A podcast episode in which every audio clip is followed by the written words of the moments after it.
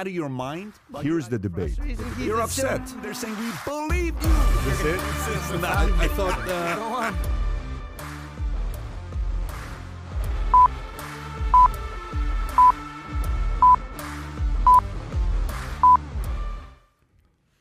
Folks, we are back with episode number, what is it today? 160? 160. With Dr. Peter Pry. We brought him back. We had him on, what was it, two weeks, three weeks ago you were on? Two or three weeks ago? Yeah, three weeks ago. Three weeks ago we had you on. And by the time we were done, I said, I want you back because uh, I don't think two hours was enough. For some of you guys that didn't get a chance to watch the first one, he is uh, one of the world's leading experts in weapons of mass destruction and EMPs, executive director of task force on national and homeland security, a congressional advisory board dedicated to achieving protection of the United States from electromagnetic pulse, cyber attacks, mass destruction, terrorism, and other threats, critical civilian infrastructure on an accelerated basis. Last time when we spoke, we talked a lot about uh, the motive for Russia versus Ukraine. We talked about you know uh, uh, you know what can an EMP really do? Nuclear bombs. What are they capable of doing? Uh, how bad can it get? How paranoid we are. We learned the word suspicious. If you remember last time, that was a new word we added to the voc- vocabulary.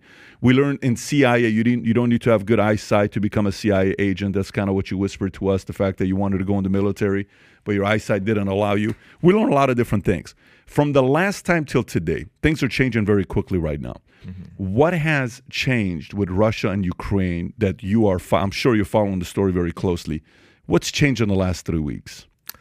Well, the uh, as the situation gets worse uh, for for the Russians, uh, you know, I'm I'm afraid it move, may move us closer and closer to the edge, you know, of that nuclear precipice. Uh, Putin has getting, even though uh, Russia's an authoritarian state, uh, you know, he has lots of different advisors from the military, from the intelligence services. Uh, the services, the military services, compete with each other, and uh, and and they're probably making recommendations for a, a wide variety of options, nuclear and non-nuclear options, uh, for Putin to execute. And uh, uh, it, the longer the conventional war appears to go against Russia, uh, the more likely it becomes that one of these options will be executed.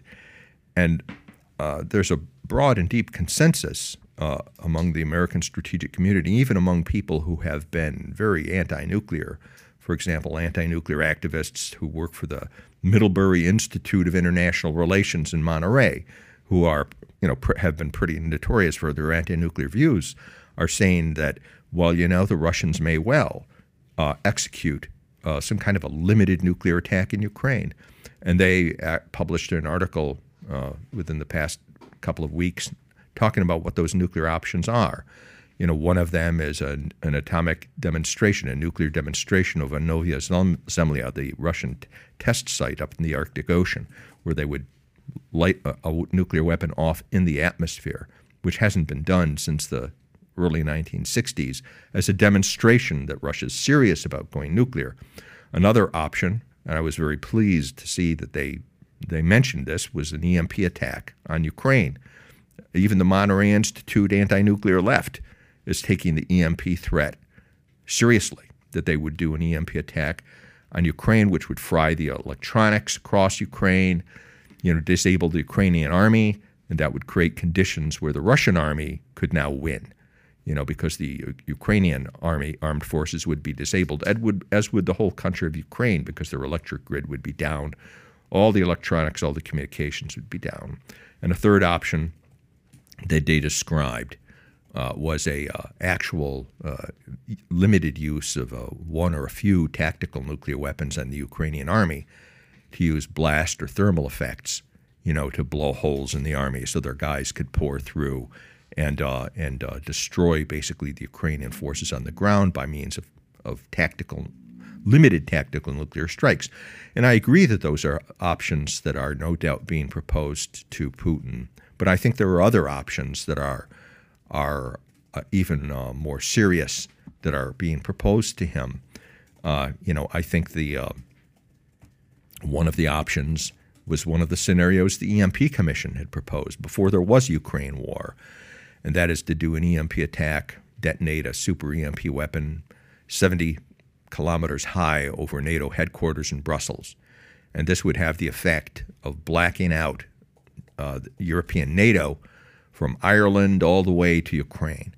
And uh, that would immediately stop uh, any uh, any arms, you know, going into Ukraine from, from the NATO member countries. It would paralyze NATO so that we would not be able to intervene in the NATO uh, in the uh, in the Ukrainian war, and it would send a signal to the United States that we had better stay out of it or we'd be next.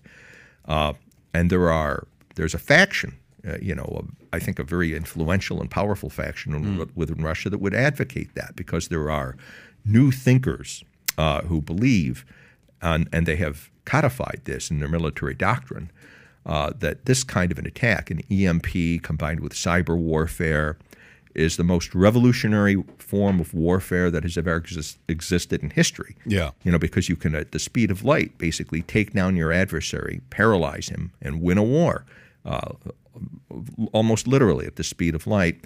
And it would, and the initial attack would kill very few people.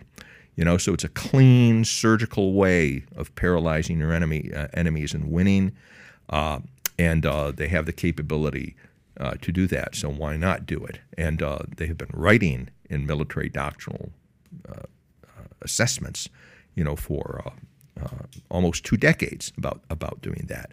So that's a faction that would be saying, you know, let listen to us, Vladimir you know, let's do an EMP attack that's not just on Ukraine, but on NATO Europe, because it's going to accomplish. Who's saying this? This is coming from? Uh, this would be coming from the Russian general staff and those people who are, who specialize in in, in electro, electronic and uh, the cyber warriors. Now, let me ask you this: When warriors. it comes onto Super EMP, when we were kids, uh, uh, I don't know uh, if you fooled around with M80s and you'd blow up an M80 and like, oh shit, that's pretty cool. And you would try to put the M80 in this thing. You would try to put it underground and see if it would blow up. Anything would happen. Yeah. You would do all this stuff with M80s, and then every once in a while, one of the guys would bring something that was bigger than an M80. And you thought the reaction to the M80 was going to be like an M80, and you know what an M80 does, right? Right. And then you put the other one that was a bigger thing, more powerful than M80, and like, holy shit, we were not ready for this, right? And some people could get hurt how do we even test super EMPs? Like, I know North Korea uh, uh, has apparently, you said North Korea has tested super EMPs, but aren't super EMPs almost one of those things? Yeah, I see that article right there. North Korea tested a super EMP weapon that could potentially wipe out nearly the entire United U.S. population. So here's my question: How the hell do you know? How do you know that could wipe out the entire U.S. population, and how do you not know that maybe it's either worse or weaker than what you think. This is like one of those things that's tough to test. You know, you can test it in one region, that can affect a lot of different people. So, how do we really know the true negative impact of EMP, how bad it could be, how big it could be, or how small it could be? Oh, I think we have lots of, uh, of evidence. Uh, you know, during the early 1960s, for example, uh, when we did the uh, test over Johnston Island. In fact, we didn't even know about the EMP phenomenology. We just knew that the Russians knew about something, that some phenomena was happening because they were conducting a series of tests over Kazakhstan.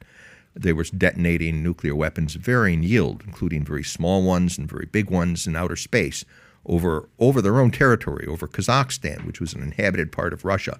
A, Kazakhstan's an, an enormous area, about the size of France. And uh, and so we decided, and they were breaking the. Uh, there had been a uh, an agreement to not do atmospheric testing anymore, and they were breaking the agreement.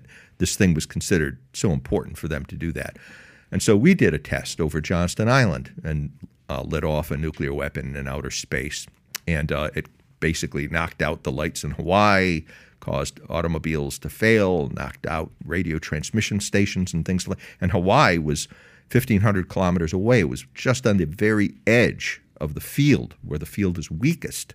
And so uh, we could see that that had, uh, you know, uh, uh profound effects. Uh, and we have built EMP simulators uh, after we stopped atmospheric nuclear testing and exoatmospheric, because this is actually being tested in outer space when, when you de- detonate the weapon. It's not in the atmosphere. But we have these uh, uh, EMP simulators, so we can put all kinds of electronics. The commission on which I served is the last or uh, really concerted effort where we did uh, the broadest and most in depth analysis of the effects of EMP on modern electronic systems by putting all kinds of things into, into simulators and frying them. Um, you know, because we know what the EMP fields will look like. You can calculate it from the gamma ray output of a nuclear warhead. It's called the Compton effect. You know, the gamma rays will will come out of the bomb. They'll knock electrons off of atoms in the high atmosphere. The uh, electrons will spin at the speed of light, following the Earth's magnetic field to the horizon, and that's what makes the EMP. And it basically creates this this pulse uh, that's uh, like a, a super energetic radar wave or radio wave. Uh, you know, for a non for a normal nuclear weapon, it's fifty thousand volts per meter. That means for every meter of of dimension of the target, it gets fifty thousand volts injected into it. So uh, you know the the the wires on this thing here probably are a half a meter. So this thing would get twenty five thousand volts injected into it at the speed of light. I'm sure it's not designed to survive that. You know. Uh, uh, if you had an automobile that was, uh, you know, a typical automobile might be four four meters long, so that's four times fifty thousand, so two hundred thousand volts injected into the car's electronics at the speed of light. A super EMP weapon can generate twi- twice that or more than twice that, and so you're talking about extraordinarily powerful fields. Our electronic civilization. I'm answering your question in my long-winded way about how do we know well, we know because our electronic civilization is pretty much almost everything is designed to operate on 120 volts or less. You know, that personal, that computer sitting in front of you is probably operates on, on 25 volts. You know, it's, uh, it steps the power down from the, but the outlets in this, in this area put out 120 volts. Okay. So things that are designed to operate on 120 volts almost certainly are not going to survive when you inject 50,000 100,000, 200,000 volts at the speed of light into them. And we know they don't survive because we have simulated that for many decades. You know, uh, both the Department of Defense and the mm-hmm. last, the commission on which I served, we weren't just a paper commission.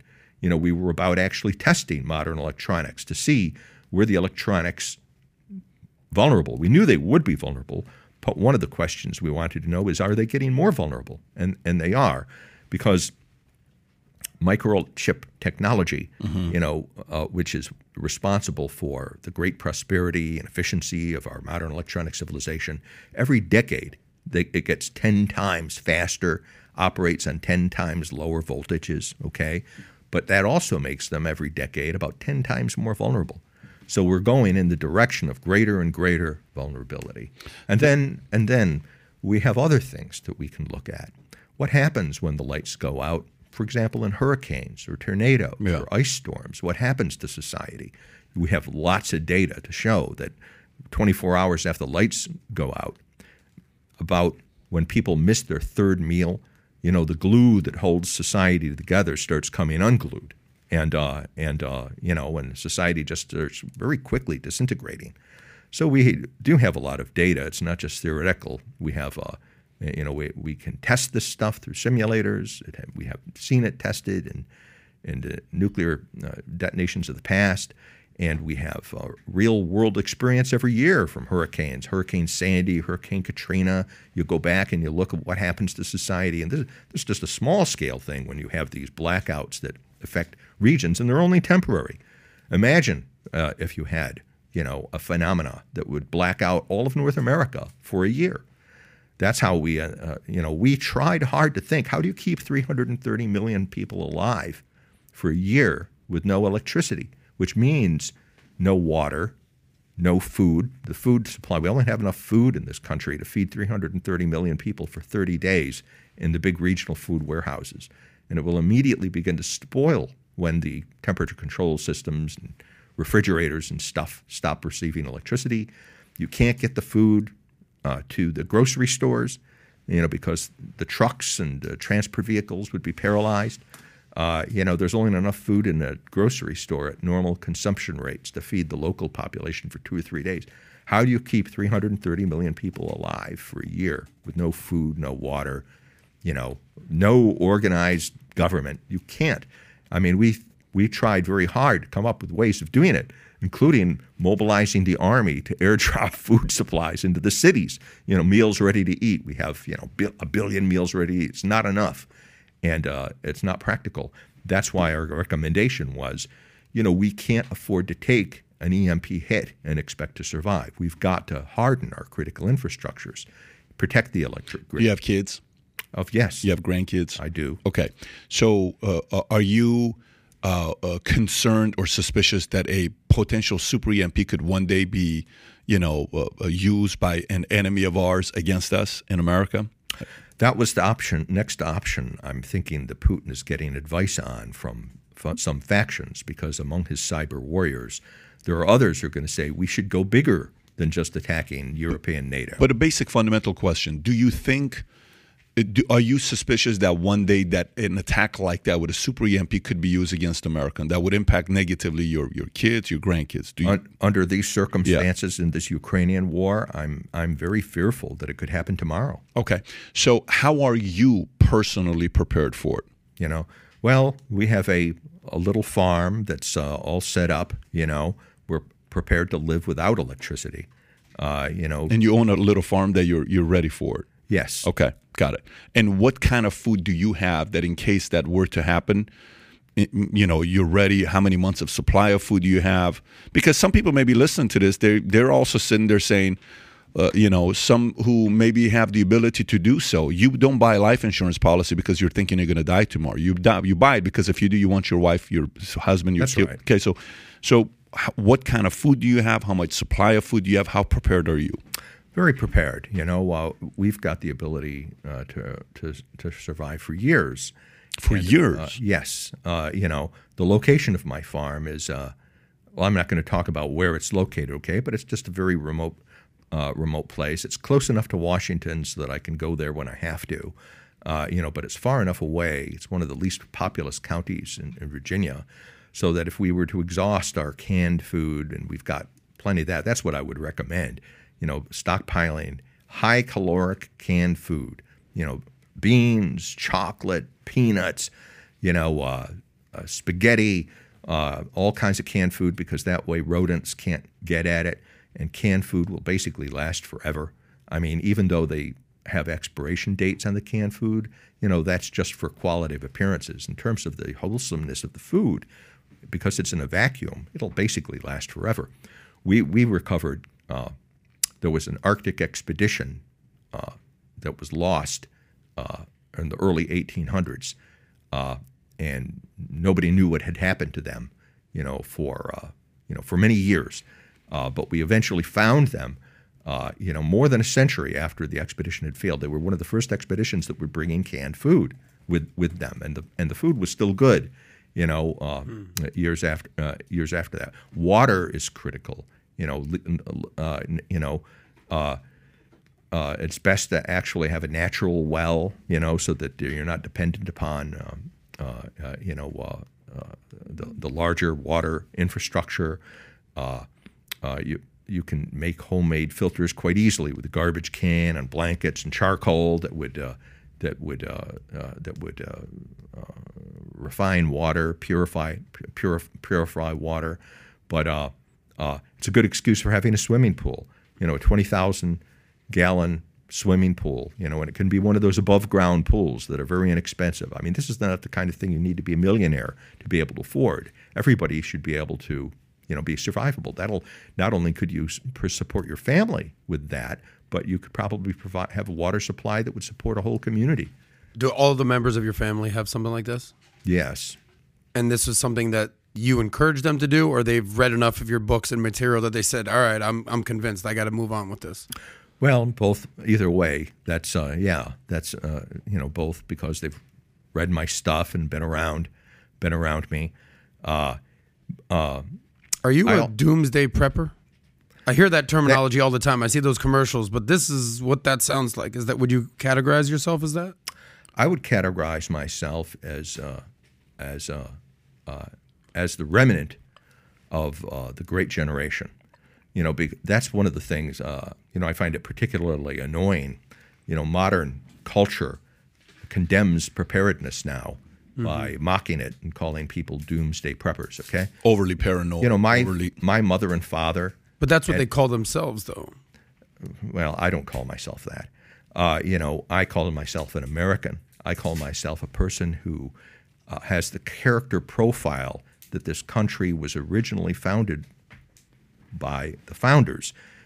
People who believe in rugged individualism and self sufficiency and are jealous of their freedom uh, and don't believe in, in, in, uh, in trusting the government to take care of all of our needs, which is where we have become now.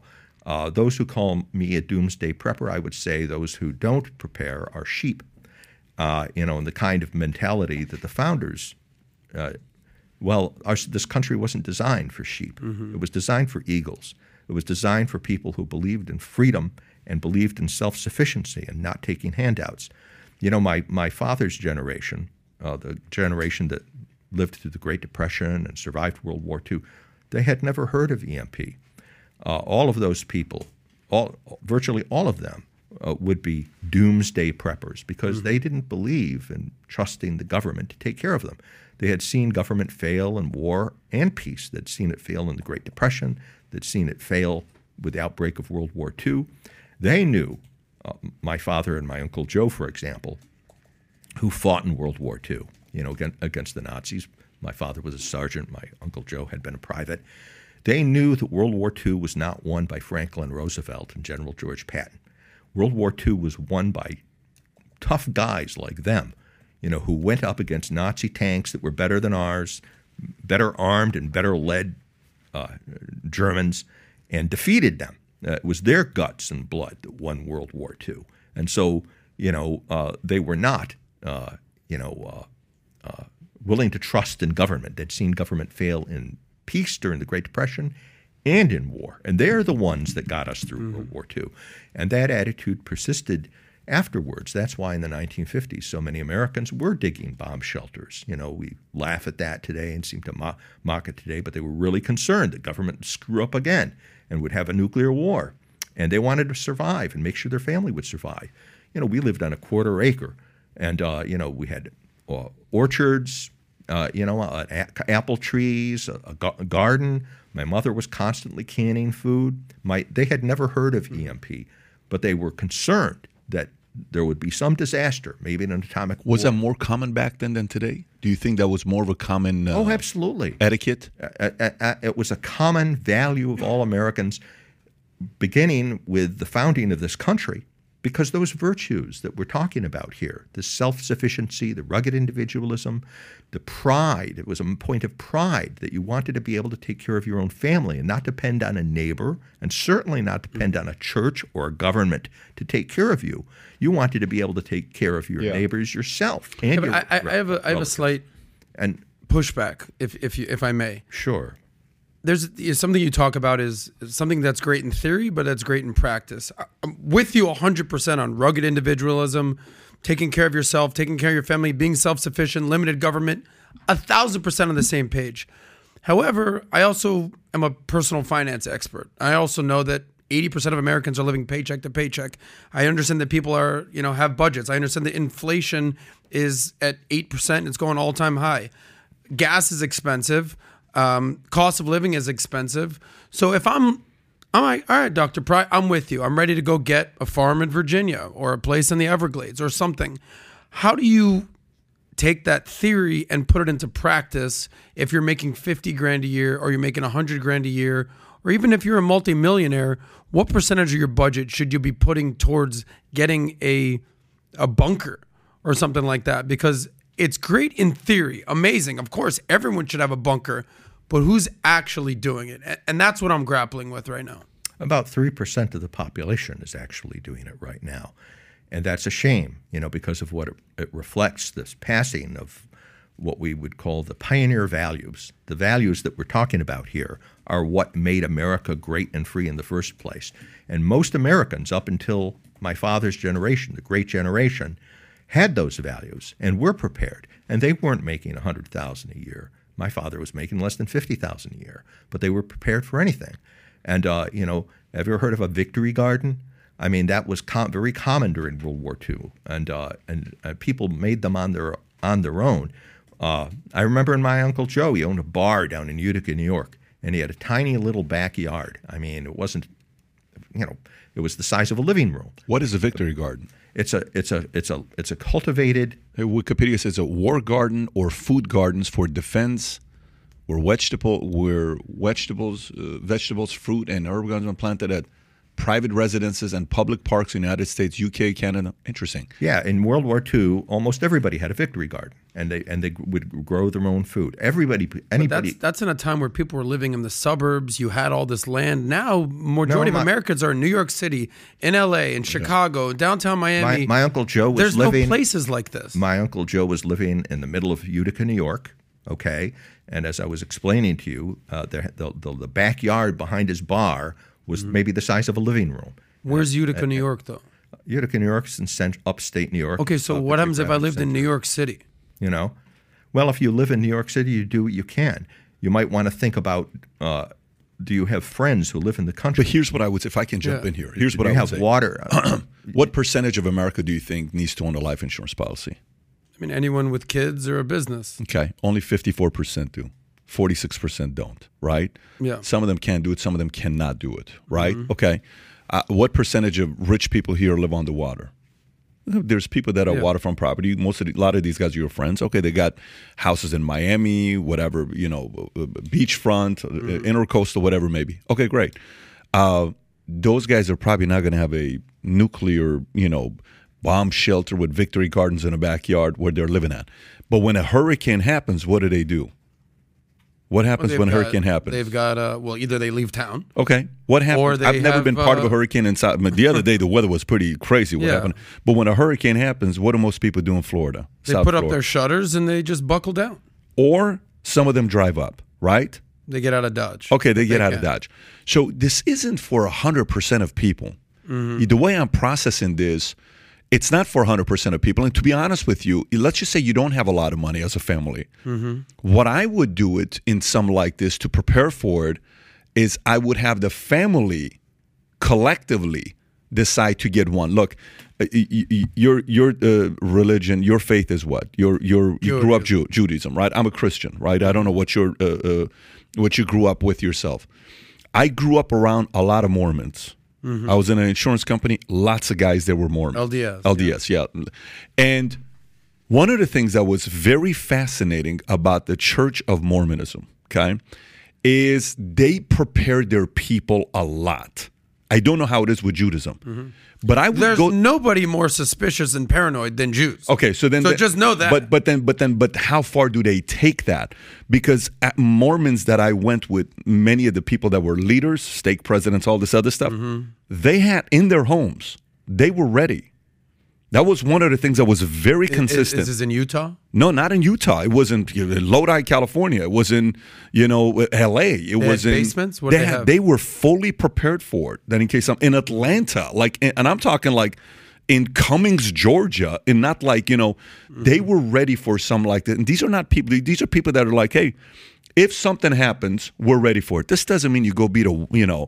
A place that's very exotic and all this other stuff. It's just something you build. By the way, can you pull up what what I just sent you? Check this out, uh, Peter, uh, Dr. Pryor. I don't know if you've seen this or not. So these are 11 luxury doomsday bunkers around the world, right? I mean, this is pretty weird, a little bit flamboyant, but one of them was very interesting. Keep going lower keep going lower these different designs okay so this one's a little bit too much fine this one's in europe fully okay uh, uh, yeah that looks like that one movie with uh, what was that one movie with that one uh, comedian years ago from Encino Man. What's the guy's name? Pauly Shore? Pauly Shore- Biodome? Biodome. It looks like the Biodome. Keep going. Pat just busted out Survival Shore condo. Keep Dr. going. Watch Peter this one. Watch this one here.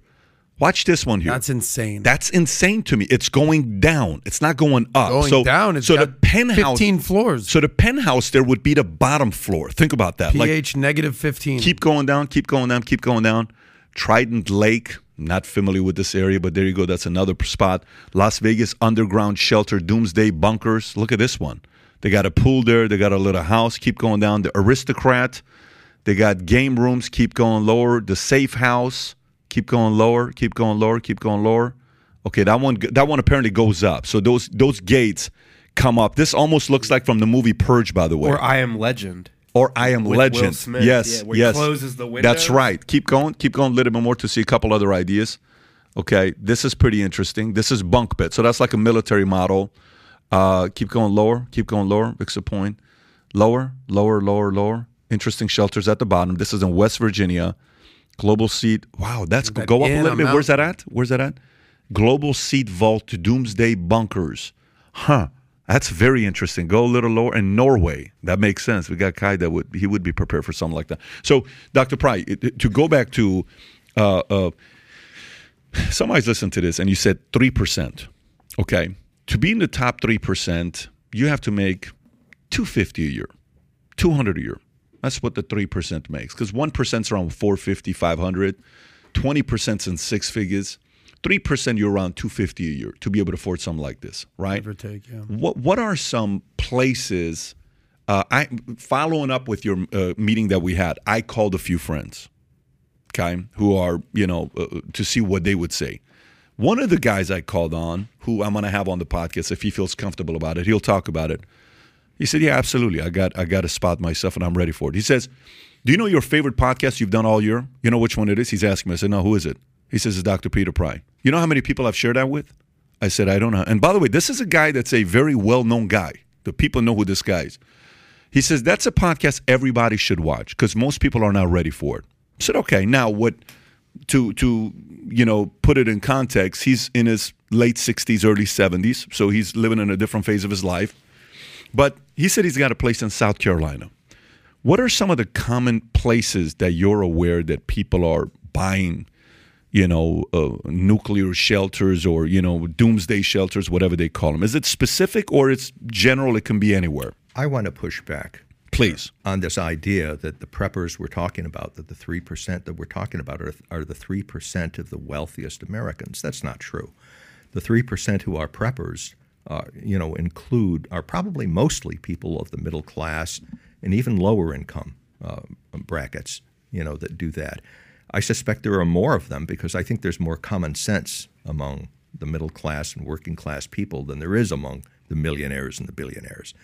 You know, I actually don't disagree with you. I can see them being a little more paranoid than someone who's super successful. Common sense. and it doesn't cost well uh, also people who live in rural areas and uh, you know there are a lot of americans who supplement their income by hunting okay to get protein because meat is so expensive these are people who are still from that they still have those pioneer virtues, okay, that we were talking about. That used to be the virtues and the values that all Americans used to have up until about a generation ago when we started changing and becoming more trusting of the government and expecting government to take care of us. There are a lot of Americans, you know, from working class and middle class backgrounds that still have the old fashioned virtues that they inherited from their parents' generation, as did I. You know, my father taught us to hunt and fish. He had never heard of EMP you know, but uh, he did that because he had fed his family through the Great Depression by hunting woodchucks and fishing. And so that was part of preparedness. It's not just recreation.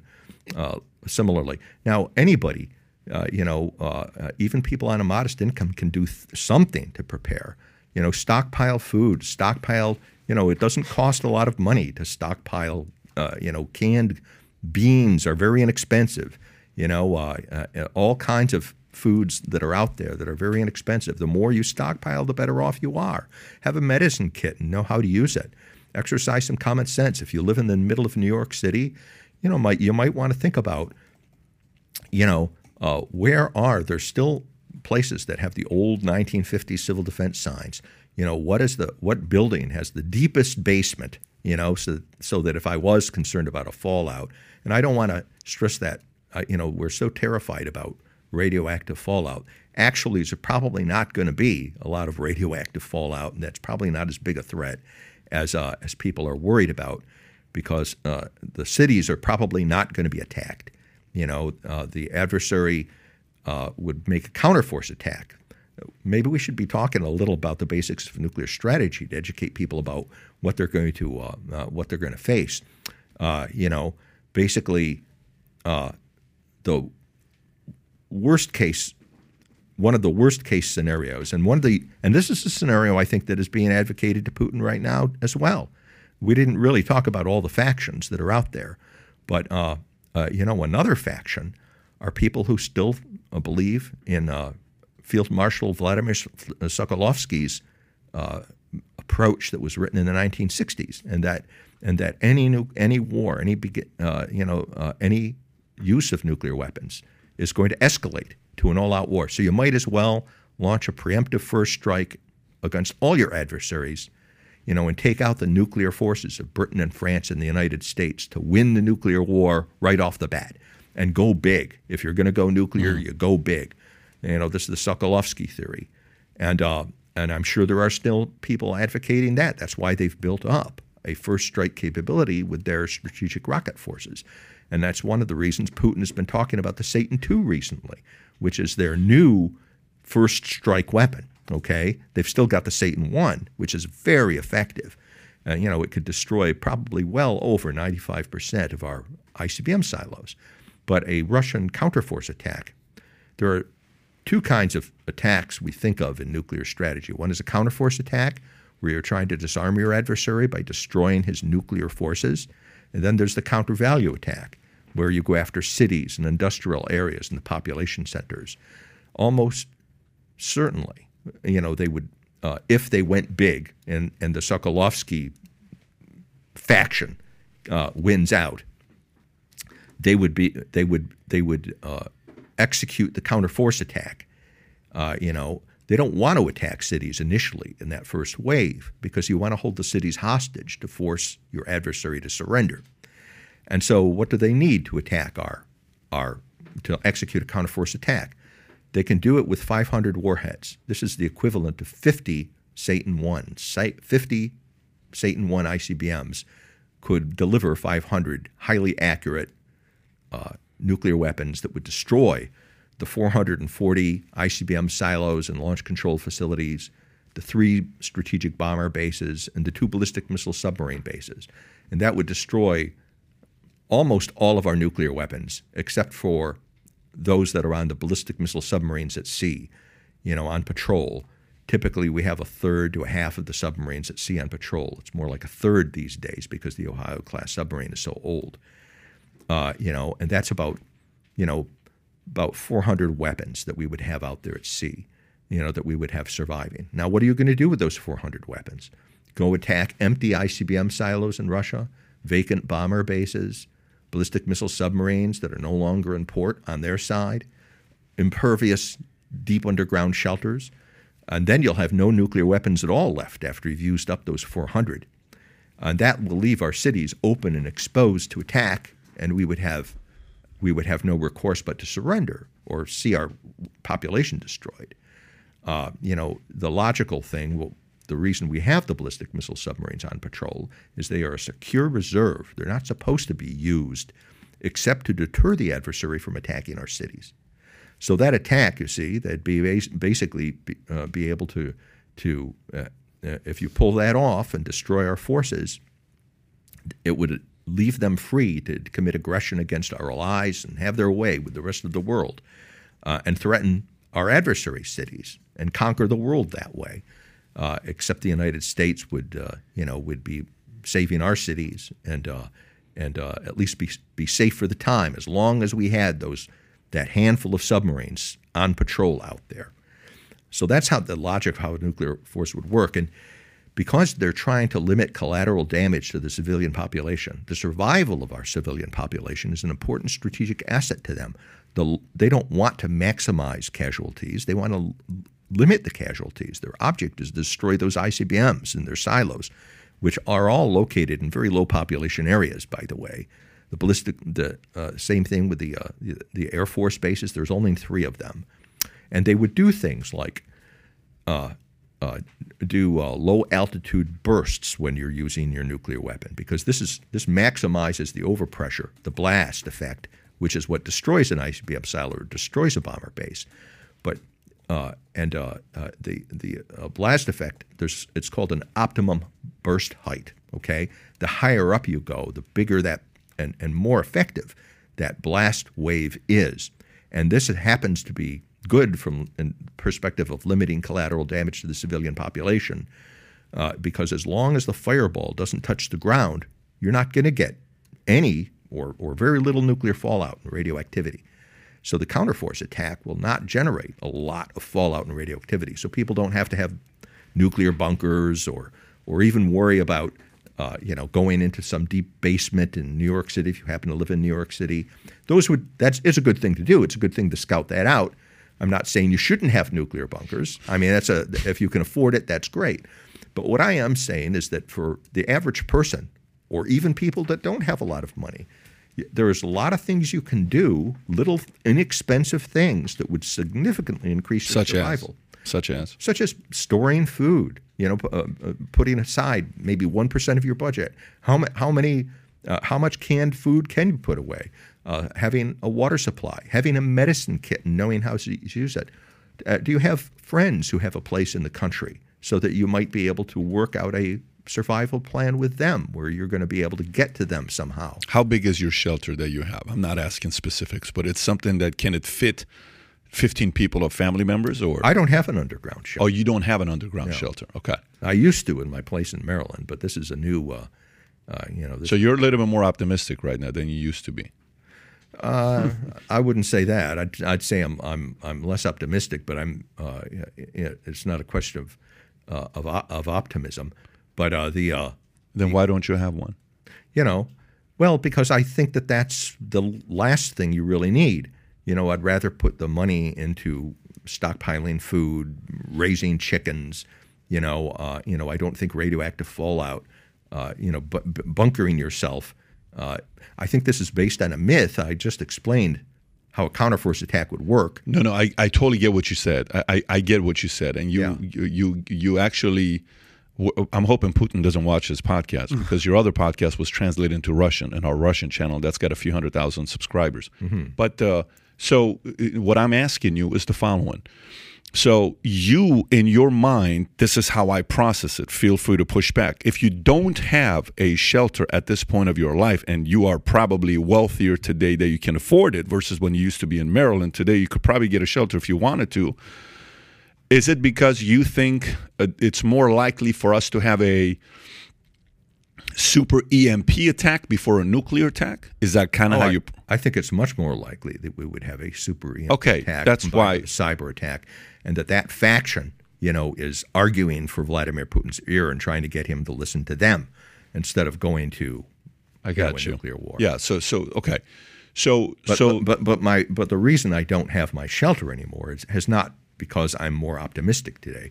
I don't have my shelter because the Obama administration punished me for criticizing their national security policies and canceled my defense contracts, okay? So I couldn't afford my farm in Maryland and the and the state of Maryland in 2008 raised the taxes on people who had farms so high that that people who had been living there for 300 years had to sell their farms and give is that literally the, the reason why you don't have? that is the reason. If I if I if I had not uh, if I had not had to give up my farm in Maryland, I would definitely still have it today. I had a shelter in that farm that could have dis- survived a uh, a one megaton attack atta- happening relatively close by. Uh, you know, the house was designed to survive that, and it was a, a better setup. But you know, I ended up uh, like a lot of people, you know, uh, coming out of that, so that I, uh, you know, I'm not as prosperous today as I used to be, thanks to the Obama administration, and uh, you know, and financially, I never came back to that. So I'm doing the best I can.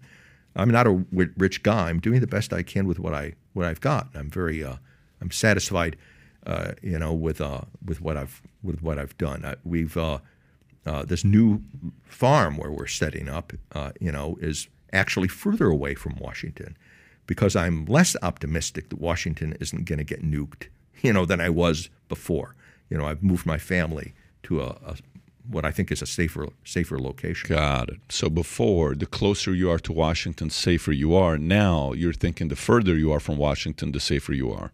Yeah, yeah. Well, I never thought that the closer you were, the safer you were. I always thought that the closer you were to Washington, the more in danger you are. You know, uh, that that's a, uh, uh, you know, that's President Biden doesn't make you feel safe. no, no, he doesn't. Nor does uh, the chairman of the Joint Chiefs of Staff, General Milley. You know, I think we've got one of the least competent and most dangerous administrations where nuclear war is concerned that uh, that we've ever had. Uh, you know, they they genuinely believe that a nuclear war cannot be won and must never be fought. And uh, that's patently untrue, uh, but it emboldens them to take risks that previous, more responsible administrations would not take.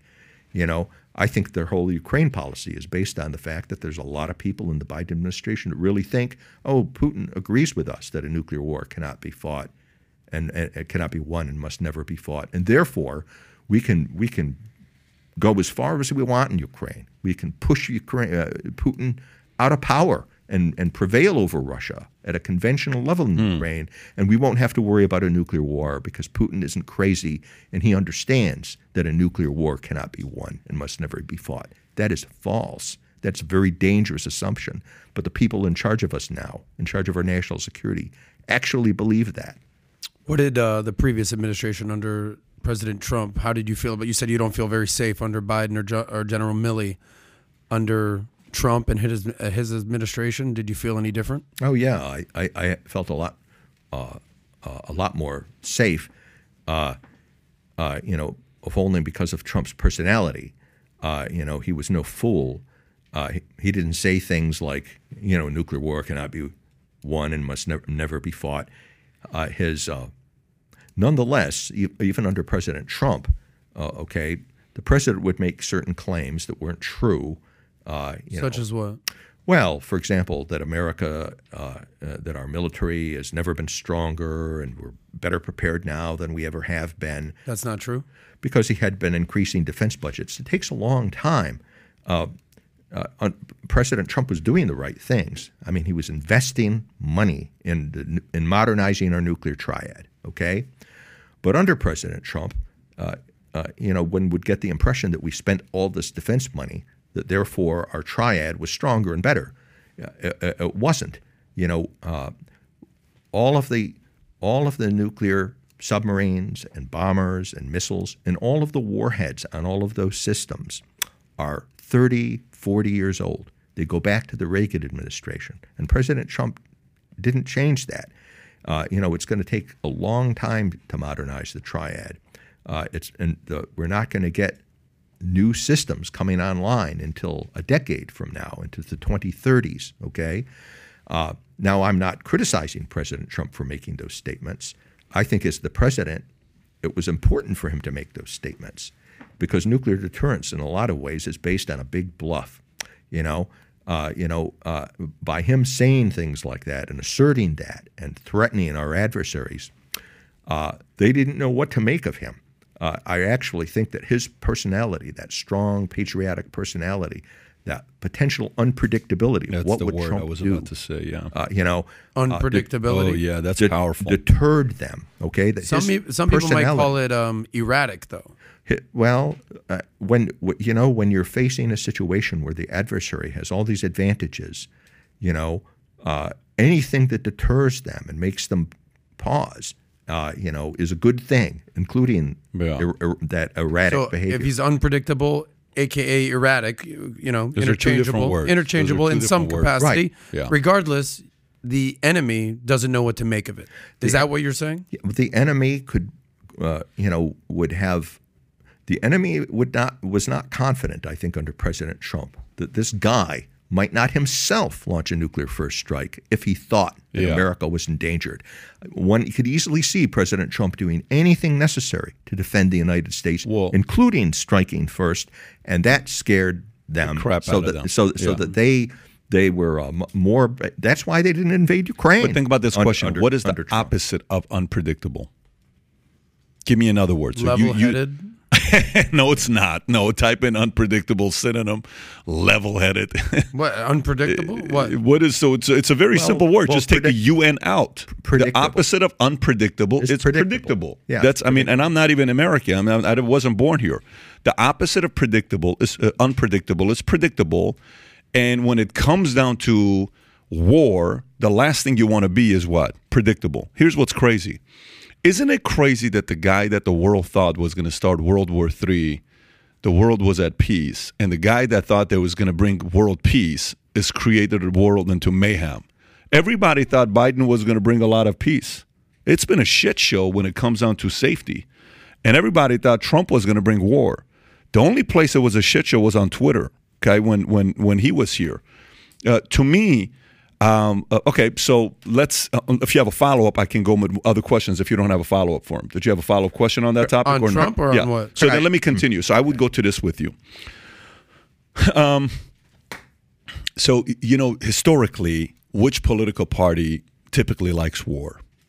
It's fine. Well, which historic, which which political are, party? You, are you saying the Republicans, the Warhawks, what would when I'm asking you? What would you say historically? I, I hopefully neither party likes no, war. no, that's not true though. That's not true. Historically, the Republican. okay, so people will typically say, you They're know, when it when it comes down to it, the Republican Party is like fiending war. Like even if you watch the movie Vice, the way they build Dick Cheney and you know what he did to get all those contracts. Okay, Mm-hmm. Right. cool.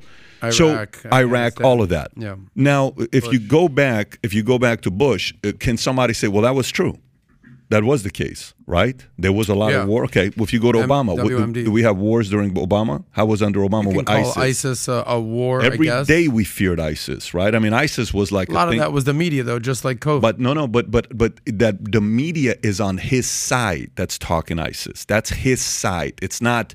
Ninety nine percent of the media loved and, and adored Obama. So if the media is talking Mm-hmm. about it, it's real because Obama was president, not because somebody on the opposite side was president. So you can't confuse the two. And then you bring to Trump the four years is pretty quiet. Nothing really happens. Palestine and, you know, Kushner does what he does. And then you have now Biden. So this is the question I got for you is you're Putin, the guy that you're saying, one of his advisors, the general, hey, why don't we do a super EMP on Ukraine and maybe even NATO? You were talking about that earlier, like 40 minutes Right. ago. Uh, and, you know, but at the same time, again, you know, let's go into the mind of Putin today. Uh, Biden just gave Ukraine $40 billion. It's public, you know, so we're going to support Ukraine and uh, uh, Biden's become a friend of Ukraine. A lot of people on the media support that decision. They say that was a good move to be made. Uh, NATO is defending anybody against Russia, almost everybody against Russia. How is Putin sitting there saying, these guys don't fear me? Because if if you look at that picture between these two guys, you got Trump and Putin, okay? What do both of them have in common? Both of them, if there's an area they're competing in, is which man is more unpredictable to impose fear. Hmm. Okay? Would you agree with that? Both of them are in a way unpredictable, right? Now you want the guy that's unpredictable to be on your side. The guy that's unpredictable that's not on your side, you don't like that. But if the guy is unpredictable and he's on your side, you're good with that. Both of these guys are unpredictable. How is an unpredictable Putin process $40 billion being given to Ukraine and public humiliation? And he's sitting there saying, well, you know, maybe we'll take a little bit more. Maybe they're going to finally figure out that I'm a good guy. And what do you think he's thinking right now? How much more can he sit there and keep taking all the support that Ukraine is getting rather than leaving that alone? Okay. Before I answer that Yeah. question, I'd just like to clarify what I said about President Trump before, because I'm a Trump admirer. I don't want that being misconstrued. You know, we had started off, you know, you know, because I don't want it misunderstood that I was criticizing President Trump when I said, well, he said that our military was the strongest in the world, when that was not so. Okay. Uh, it is the case that if you look at our forces and what was done, you know, there's no way that in the four years of the Trump administration we could have gone, we could have modernized our nuclear forces so so quickly. Uh, uh, you know, it wasn't true that we had the strongest military in the world. Our nuclear forces certainly were still far behind, and our military forces were not prepared yet to fight a, con- a peer competitor at a conventional level. Uh, you know, but I support President Trump saying those things because he's the president. What is he supposed to say? Oh, our nuclear forces are uh, are are far inferior to those of Russia. But I'm spending money, and I hope that in 30 years we can catch up with them. That wouldn't be a prudent thing for a president to say. A president has always got to say, "We're the strongest. We're the best. We can beat anybody." So, you know, from a military, technical, analytical point of view, uh, you know, uh, those things weren't weren't literally true. But in terms of what presidents are supposed to do, yes, you know, I, I'm I'm I'm glad President Trump is saying that. He's not just communicating to the American people. All the bad guys in the world are listening to him. And if they had the sense that oh, this guy is admitting publicly that America is weak, you know, you don't want to do that. Biden, in effect, is doing this now uh, when he decides, uh, you know, that uh, that we're going to cancel despite over the protests of all of, over the Pentagon. You know that he's defunded the SLCM-N, the sea-launched cruise missile nuclear. It was our only hope to catch up with Russia in terms of our tactical nuclear weapons, and he's also canceled the B-83 nuclear bomb you know, which is the only weapon that uh, it's the our last megaton class weapon that had some kind of a chance of driving a shockwave that could destroy command bunkers in Russia. And he canceled that in the middle of this profound nuclear crisis over Ukraine. What kind of signal is that sending them? It tells them that he's afraid of nuclear weapons or indifferent to the nuclear balance to such an extent that even this kind, you know, he's he's he's defunding and canceling some of our best weapons. So, having said that, how does Putin processing $40 billion uh, sent to Ukraine? Well, uh, you know, we know how he's uh, processing it. Uh, he's basically telling his people uh, uh, that that the war in Ukraine, you know, is not just a war against Ukraine, but the, that Ukraine is a proxy war being waged by the United States and NATO against Russia. and and he and he's basically saying, you see, I was right to invade Ukraine. Even though things aren't going well, I was right uh, because Ukraine, in effect, is a de facto member of NATO. And these guys are planning to use the, uh, U- Ukraine to try to destroy Russia. They're doing it now. Mm. Uh, you know, uh, this all this nonsense that we didn't have to worry about NATO and Ukraine yeah. is proven false because they're basically treating Ukraine as a de facto NATO member. Now they're still afraid of, enough afraid of us because of our nuclear capabilities that they're not willing to directly engage Russian troops, uh, you know, uh, there. But we, this just proves that I was right and that we have to prevail in Ukraine because this poses an existential threat. Uh, in effect, we're in World War III right now.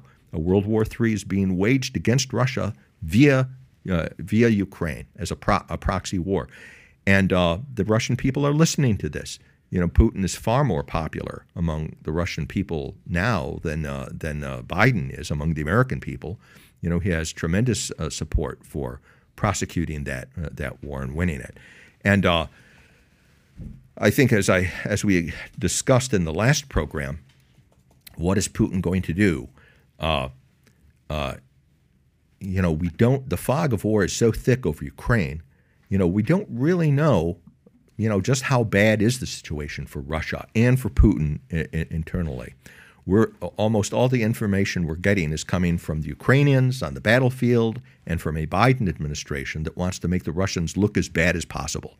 You know, because Biden doesn't want the narrative to be about Biden throwing away 60 years of U.S. national security credibility on the international stage when he drew that line in the sand and told Putin, do not invade Ukraine, and then Russian tanks rolled right over it. You know, he doesn't want the conversation, Biden administration doesn't want the conversation to be about that. They want it to be about how badly the Russians are doing, allegedly doing, maybe in reality doing so badly, uh, you know, uh, in in, uh, in Ukraine, and and therefore, uh, you know, the politics are not so bad for Biden if, from that from that perspective. But but go go to proxy wars. Aren't proxy wars supposed to be like people don't know you're doing a proxy war, or also it's not a proxy war. If it's public, it's no longer proxy. You're taking sides. So, do you understand what I'm saying when I say so? So let's just say if U.S. you are saying U.S. is doing a proxy war using Ukraine against Russia, U.S. is Ukraine. Versus when sometimes the they would use Iraq, Iran, they would use these surrounding countries and behind closed doors they're supporting one of the countries but not everybody knows about it. That's the right way to do proxy not a public proxy war. Well it depends how you define a proxy war. There have been, are proxy wars where a country will want it be, to be done clandestinely uh, so that it will have plausible deniability uh, for example, uh, Iran's support of the Houthis in Yemen is, there, is, is a, a, proxy war like that, mm-hmm. where they say, we're not supporting the Houthis. All of this stuff is, uh, you know, even though they're supplying arms and uh, the North Koreans are in there too, hel- uh, helping them with uh, Saudi providing Arabian. Scud uh, uh, to Scud missiles, right against Saudi Arabia. But that's very well known. You're saying that was supposed to be clandestine At the Every- time, though, at the time. Well, they still- afterwards it's But well. I feel like there's a lot of proxy wars that are out in the open. I mean, look at what's going on in Gaza, Israel. Yeah. I mean, Palestine, No. Iran. Everyone. I mean, that's very well known. the Vietnam Libya, War. Vietnam. Okay. The Vietnam War, uh, with the Soviet Union. I think was the intention the- is what you're saying is to yeah, I keep I- it on the DL. No, but, but, but everyone if, you, finds if out you're eventually. if you're doing it the way we're doing it, we're not like just supporting Ukraine. We're anti-Russia. We are anti like we are Ukraine. yeah, but we- so is the entire EU. I, not just United I, States. I totally agree, but what I'm saying here is this is not the proper way of doing a proxy war. well, Just say, just say, we we are going to defend these guys because we're not going to do anything to work with Russia. We're not going to have a conversation with Russia to try to figure out a way to, you know, uh, eliminate this war, slow down the war, or play play synergist to say, listen, can we figure out a way to make this work? No, we don't even want to do that. You know, he's the next this, and you saw when Biden one time we have to get rid of him, and then he slip up, and then they come back and correct him. That was what three, four months ago when he said that. I remember. He only says that because that's talked about behind closed doors. You don't say that and have a slip up if it's not something that's being talked about. People don't have slip ups like that. So it's no longer proxy, in my opinion. I get what you're saying when a proxy is using somebody else to go to it.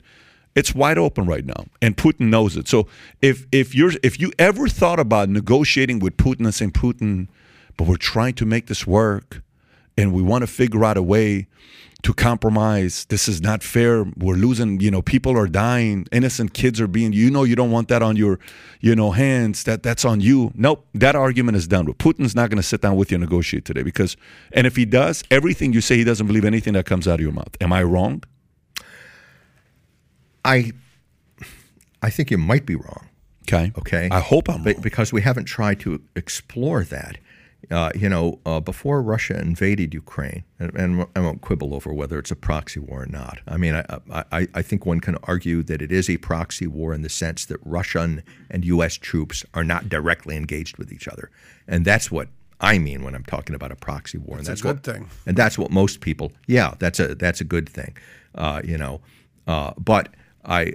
I, I, I also agree with you that uh, certainly from the Russian perspective and uh, from the NATO perspective, in terms of what we're saying publicly and all the rest, our objective does seem to be, uh, you know, uh, to try to achieve regime change in Russia through the Ukraine. I mean, Senator Lindsey Graham, for example, you know, has called, uh, uh, you know, for uh, providing no exit for Russia out of this, and that we're going to stay in this thing to the end. And there are some analysts expecting extraordinary results, uh, you know, from this. That, uh, for example, that Putin could fall from power, that we could force the Russians to give up all their tactical nuclear weapons, uh, that Russia will have to return all of the conquered territories uh, uh, from from Ukraine, which I think is uh, unrealistic and extremely dangerous to expect those outcomes. And this from people who, before the invasion happened, was expecting Russia to run over Ukraine in 72 hours. You know, when your intelligence is so wrong, you know, that ought to give you pause about whether you should be involved in the war when your intelligence is so wrong. And I, you know, because I, not, I, not, I, I think it's wrong again, having these very unrealistic expectations. But, um, the Russians offered a peace treaty, a six point peace treaty, before they invaded Ukraine. And uh, I, I have argued, uh, I think, I think we could uh, win the new Cold War in Ukraine by negotiating a peace with Russia, offering to negotiate peace with Russia. Are we doing that? They, no, we're not Why are we not doing that? because the uh, uh, the Biden administration cl- claims they did, but they didn't seriously try to negotiate that peace. Okay, uh, you know, uh, I think that because the uh, the Biden administration is uh, uh, listening to people who think that they can win uh, the new Cold War against Russia by defeating Russia. Uh, I think they have a very short sight. Things are going well right now in Ukraine, and they want to keep pumping arms in there to make things as bad for the Russians as possible. Uh, you know, and and hope that maybe some of these really uh, extraordinary developments that they're hoping for, that might be Putin will fall from power, uh, or at least will give Russia such a bloody nose in Ukraine that the Chinese will be deterred from trying to uh, invade Taiwan because the same thing will happen to them, and uh, and uh, and that uh, and that if we can use Ukraine the proxy of Ukraine to really inflict a serious defeat on the Russians, that it'll uh, keep the Russians pacified and in their cage, you know, for years to come. And therefore, uh, th- this is uh, it's worth doing this, and it's worth taking these risks to do that. And we're not really taking risks anyway, because everyone knows a nuclear war cannot be won and and uh, and must never be fought. And so Putin's nuclear threats are not going to be uh, are, are not are not, going to be acted upon. And I think that that's it's a very shallow, uh, uh, uh, dangerous uh, policy that we're following that assumes that Russia will not resort to nuclear or EMP or cyber warfare on a large scale against NATO, Europe, or against the United States itself in order to prevail. It's also based on the premise that that Russia is really on the ropes in a in a in a in a deeply serious way, and that might not be true. We don't know that that is true at all. I mean, Russia has been fighting this hand, war with one hand, you know, with its left arm and its right arm tied behind its back. You know, they've only committed a, a really a relatively small fraction of their forces, despite what's being said in the newspapers and all the rest. You know, they have not fully mobilized to fight fight this war. Even John Bolton, who wants us to do what the Biden administration is doing and wants to have this war, a big war against Russia, even John Bolton is talking about, well, you know, we need to be prepared to fight a war against Russia. He's calling it the 30 to 100 years war you know, because uh, this is uh, because Putin and not just Putin, but he believes the Russian elites that this isn't just Putin's war, but that the Russian elites who want to restore the Russian Empire, that this is a main, uh, that they consider this essential, you know, to their geo long-term geopolitical survival to reconstitute the old USSR, including taking over Ukraine, and that they are going to be willing to fight 30 to 100 years, you know, uh, in Ukraine in order to achieve that objective. And so we have to be prepared.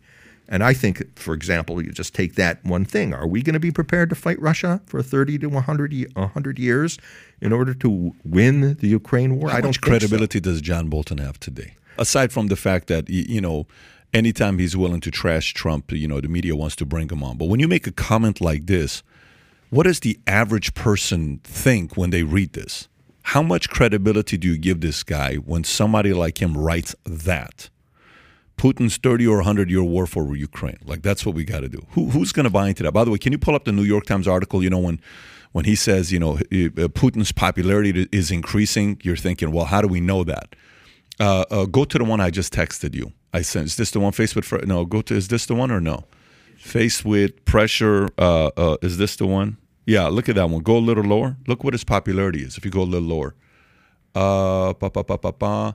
Okay, second paragraph. 83% of Russians said they approve of Mr. Putin's actions, up from 69% in January, according to a poll by Levada Center, an independent pollster in Moscow. Ratings of many other government institutions, as well as governing party, have also gone up.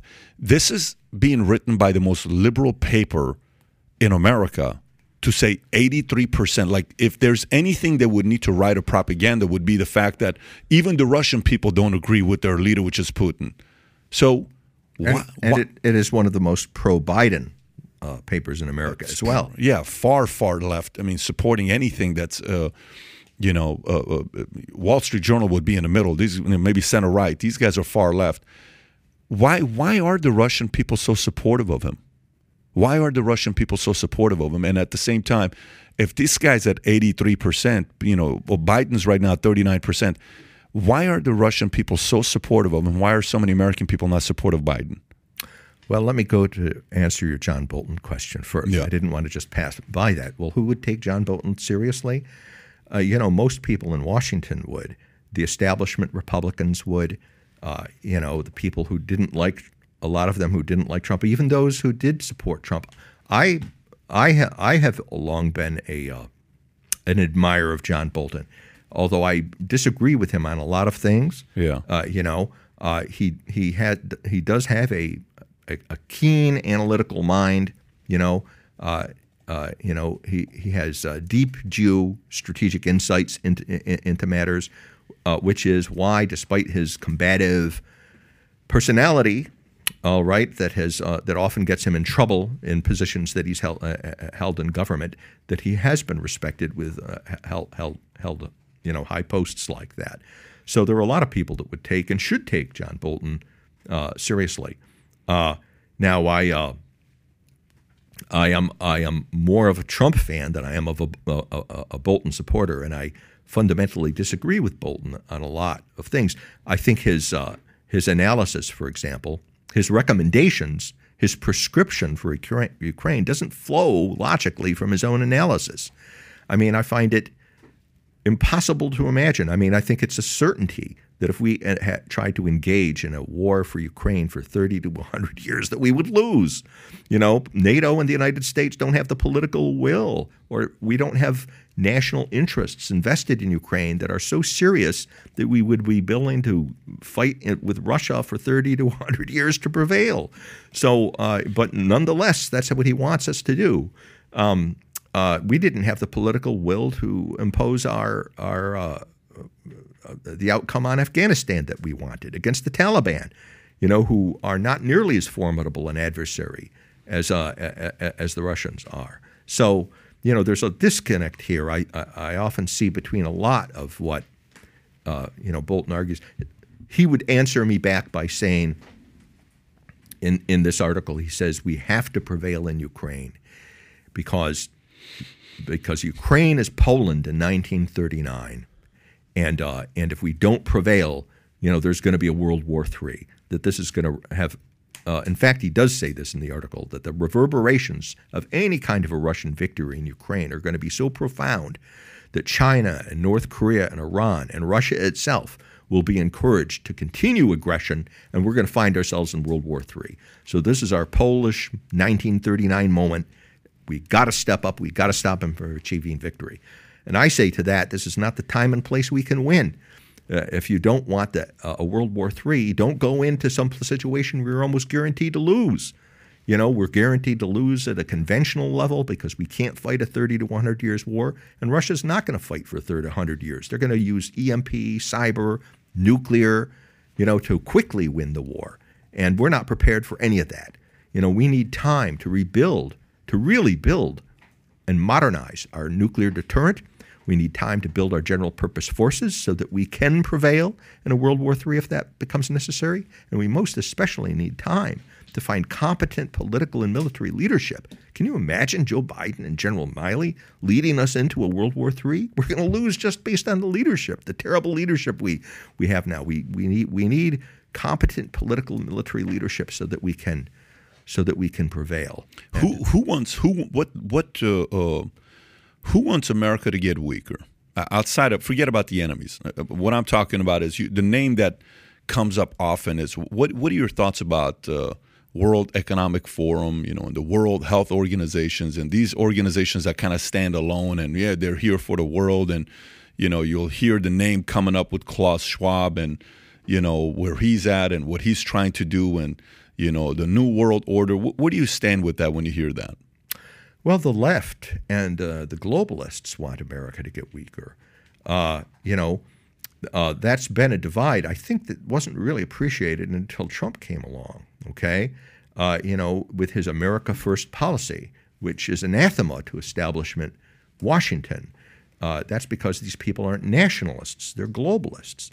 Uh, they want to use American power. They want to use America as an engine to realize a, a, a, a, globalist uh, world order, you know, that's dominated by supranational institutions like the United Nations and the World Courts and World Economic Forums and the elites who run these things will be making the decisions for us, you know, and uh, uh, whenever they try to encourage us, and, and most of the wars that we've been fighting in recent decades have this globalist agenda, you know, uh, the war in Ukraine. The reason we're there is because we want uh, we want people to think, we want the nations to think that warfare is obsolete. That in the 21st century you can't uh, fight wars, and you shouldn't be acting on national interests the way Russia is. Okay, uh, that you uh, that you need to subordinate your concept of national interests to this larger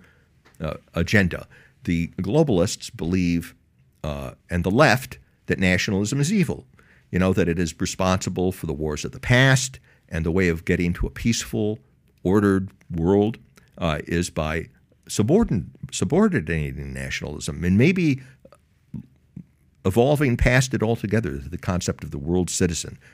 That's why our borders are wide open. Okay, There's, uh, because that implies a nationalism. That implies you know uh, old-fashioned nation states. They want open borders. Uh, they want supranational institutions running everything, and uh, a lot of the wars that don't make sense to most Americans because most Americans are nationalists and are Aren't. America first. Are, are. Are. Are. And they say, why are we in Afghanistan? Why are we in Iraq? Uh, the rationaliza- there are rationalizations that are concocted uh, to appeal to them and say, well, we're in Afghanistan because of the war on terrorism, because we don't want the bad guys to come and attack the United States again from Afghanistan. And that was the ra- rationalization there. And the rationalization for going into Ukraine, our involvement in Ukraine is, well, we don't want Russia and China, uh, you know, to attack our allies and uh, and and U.S. interests in World War III, and and that makes sense to a lot of Americans. It makes enough sense so that we've been willing to support wars like that. Okay, but is that the real reason the elites are going into these wars? Uh, no, that's not the real reason. You know, the real reason is uh, is uh, uh, is these globalist explanations. The idea that uh, uh, you know that any nation that violates another nation's sovereignty has to be punished, and therefore America is going to be the world policeman on behalf of these supranational institutions, enforcing you know this new globalist world order, and that's why that's why the Biden administration uh, uh, and uh, and and the European Union and the NATO alliance. That's why they're in Ukraine.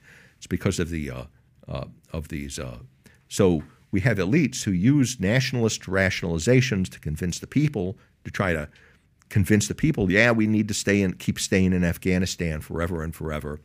Uh, but you can also see a lot of the agenda there. For example, in Afghanistan, I mean, how was it serving our interests to to want to turn Afghanistan not not only to quell the Taliban, okay, but we were we were trying to turn them into a feminist secular democracy, okay, and have the values of the globalists imposed on a, a country like Afghanistan, which is clearly an impossible uh, thing to do, and uh, you know, uh, you know, Afghanistan is,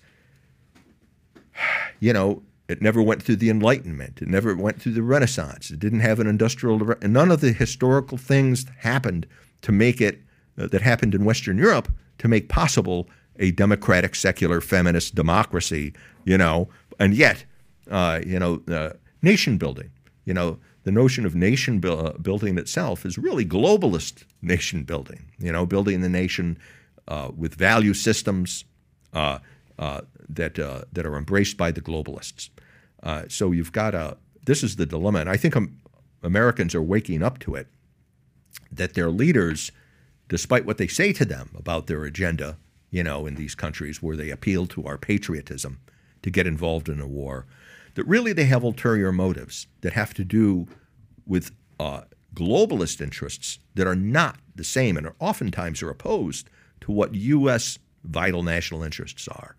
And, and I think Ukraine is a great example of that. You know, the vital national interest of national interest of the United States right now is to not get in a nuclear war with Russia that could destroy the United States. That's more important than anything. But our policy is acting like that doesn't matter at all, and that we can just keep doing and pushing and and uh, and, and why, you know, and it's because American national interests are not first and foremost in Ukraine. It's the globalist agenda. You know, Russia's got to be punished for trying to protect its national interest, what it perceives as its national interests and its empire building in, in, in Ukraine, and uh, and they've got to be brought to heel. And uh, and and uh, and What is the solution, though? To just stay out of the way and let them. Uh, is a solution let them do whatever they want to do with Ukraine and we do nothing? Is that the solution? Well, in the end, we may not be able to have any control, but my solution, you know, what I think we should do, you know, uh, Bi- Biden, I think should uh, uh, should mobilize U.S. nuclear forces and put them at least on DEFCON three, right? Uh, even though Putin put his nuclear forces on alert back on February 27th, okay, you know, historically, whenever the Russians have done that, we increase, we mobilize our forces so that they're in a more survivable posture. You know, we have no choice. We're supposed to do that because we don't want them to be able to do nuclear Pearl Harbor on us.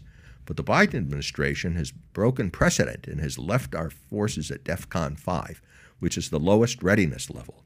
And they're saying, well, we don't see any evidence that the Russians have really mobilized their forces, which is a lie because there's actually all kinds of evidence that Putin has mobilized those forces. And, uh, and those forces actually don't even have to be all that mobilized because the Russian strategic forces are designed to make a surprise attack 24 7, all the time. They're on a condition called constant combat readiness. And, uh, and so when conditions exist where Russia has an, may have a reason to launch a surprise nuclear attack, we need to mobilize our forces to a survivable posture. So one of the first things I do, would do is I would mobilize those forces, go at least to DEFCON 3, so that it would make it harder for them to do a nuclear Pearl Harbor. You know, we're offering our necks to them right now. And then I would immediately inform Putin and say, we're mobilizing our forces. You've left us no choice. We've got to do it because you mobilized your forces. And we've exercised great patience. You know, we've been waiting for you to come down with, uh, with your forces, but you haven't. So uh, we're not planning to attack you, but you've left us no choice, okay? And uh, neither of us wants to have a nuclear world war. Uh, you know, so let's try to eliminate the, the problem and negotiate a peace in Ukraine right now, uh, and we and, and and I'm willing to negotiate with you on the basis of the uh, peace treaty that you had offered to the United States and NATO Europe before you invaded Ukraine. Let's go back and we'll negotiate. I'm not going to say that we're going to give you all your points, but there are many points in that peace treaty that are just as much in our interests as they are in NATO's interests. Uh, excuse me, in Russia's interests. Uh, uh, for example, you know, not, not bringing Ukraine into NATO. You know, uh, you know, yes, we're gonna we're gonna give you that. We're not going to expand NATO further eastward. So all these partnership for peace countries that Kazakhstan, Tajikistan, Kyrgyzstan, Southeast Asia, you know, uh, uh, all these uh, countries that are in on on the way to becoming NATO members, you know, because they're in a partnership for peace. Well, we're going to give we're going to give you that. Those are examples of, of, of things that I would readily agree to in, in, the treaty. So there's a lot that could be uh, could, could be given up and uh, uh, and uh, I would try to use the negotiations beyond achieving peace in Ukraine. Uh, I would try to ne- use the negotiations uh, to hit the reset button with the relations with Russia, you know, because uh, our real objective should be to split the Russian-Chinese alliance. You know, we face the most formidable block of military and economic power that we've ever faced in our history this new axis that comprises not just Russia and China uh, united, but North Korea and Iran too. They're all part of this anti Western bloc. And I don't think we can win a new Cold War or a World War III against that block of power. They have uh, not only do they have the economic and military advantages, but they have the advantage of political will. These are the totalitarian and authoritarian states. They're, they've been willing to sacrifice millions of their own people building socialism. They would be willing to sacrifice far many more people than we would to win a World War III against us. We don't want to get into that situation. So we need to we need to we need to split that Russian-Chinese alliance as a way of pulling the world, whole world back from the edge of, of a war and turn it into a new Cold War, a competition that's economic and diplomatic and political, not a military confrontation. And so I would use the negotiations over Ukraine to try to hit the reset button with Russia and make them at least neutral, okay, in the new Cold War with China, or even a strategic partner. Because I think Putin, I think Putin was willing to do that during the Trump administration. You know, I think Putin knows that in the long run, China is a bigger threat to Russia than the West, and that he's better Putin off. Putin knows that. I think he knows that. I think it's obvious. You know, when you when you look at World what's War obvious IV, exactly? That well, the, what's obvious is that Russia has a shared border with China, mm-hmm. has a diminishing population and a diminishing economy. China is greedy for the natural resources, including in Siberia and, and territory.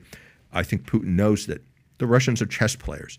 You know that after World War III, suppose there is a World War III and they defeat us. Okay, there's going to be a World War IV, and that's going to be between the new axis you know, Russia and China will confront each other in that World War IV. And I don't think Putin wants that. I think he'd rather he'd rather be a strategic partner with the West and avoid both a World War III and a World War IV if possible, uh, if he could hit that reset button and have us as a partner to protect Russia against China. And I think Putin, all through the Trump administration, was waiting for Trump to hit the reset button. That was their plan. That was what General Flynn was advising before he got, you know, uh, got fired over over that nonsense. And uh, uh, uh, you know, but Trump was not ever in a position politically where he could make it happen. The Democrat Party, you know, made it impossible for President Trump to do this, to take this step that was vital to our national security, to try to hit the reset button with Russia. You know, they're accusing him of being Putin's puppet, and uh, and and and and uh, and, uh, uh, and and it wasn't politically possible for him to do it. That, uh, but we could do it if we were, now if we were negotiating over Ukraine. Uh, uh, you know, we'd try to protect Ukrainian interests. You know, as much as as much as we could. It helps that that the Ukraine apparently has been prevailing in a lot of these areas. You know, I don't think that we're going to be able to get uh, you know, the Donbass back, uh, any areas that the Russians actually control. You know, Ukraine might have to resign itself to becoming a rump state. And in the long run, you know, Ukraine, it may not be possible to save Ukraine at all, you know, because Russia is going to consider it a vital geostrategic interest of its. But at least temporarily, you know, uh, uh, you know, in, uh, uh at, least, at least temporarily, uh, because Ukraine has had good fortune in the war, you know, uh, we would have been able to buy some time for Ukraine. But my concern is not Ukraine. You know, America has no vital interest in Ukraine except avoiding a nuclear war with Russia and gaining, and, and if we can turn lemons into lemonade and gain a strategic partnership with Russia, our vital interest is avoiding a nuclear war with Russia and getting them to be a neutral or a strategic partner in the new Cold War with China so that we can prevail in the new Cold War with China or World War III if that becomes necessary.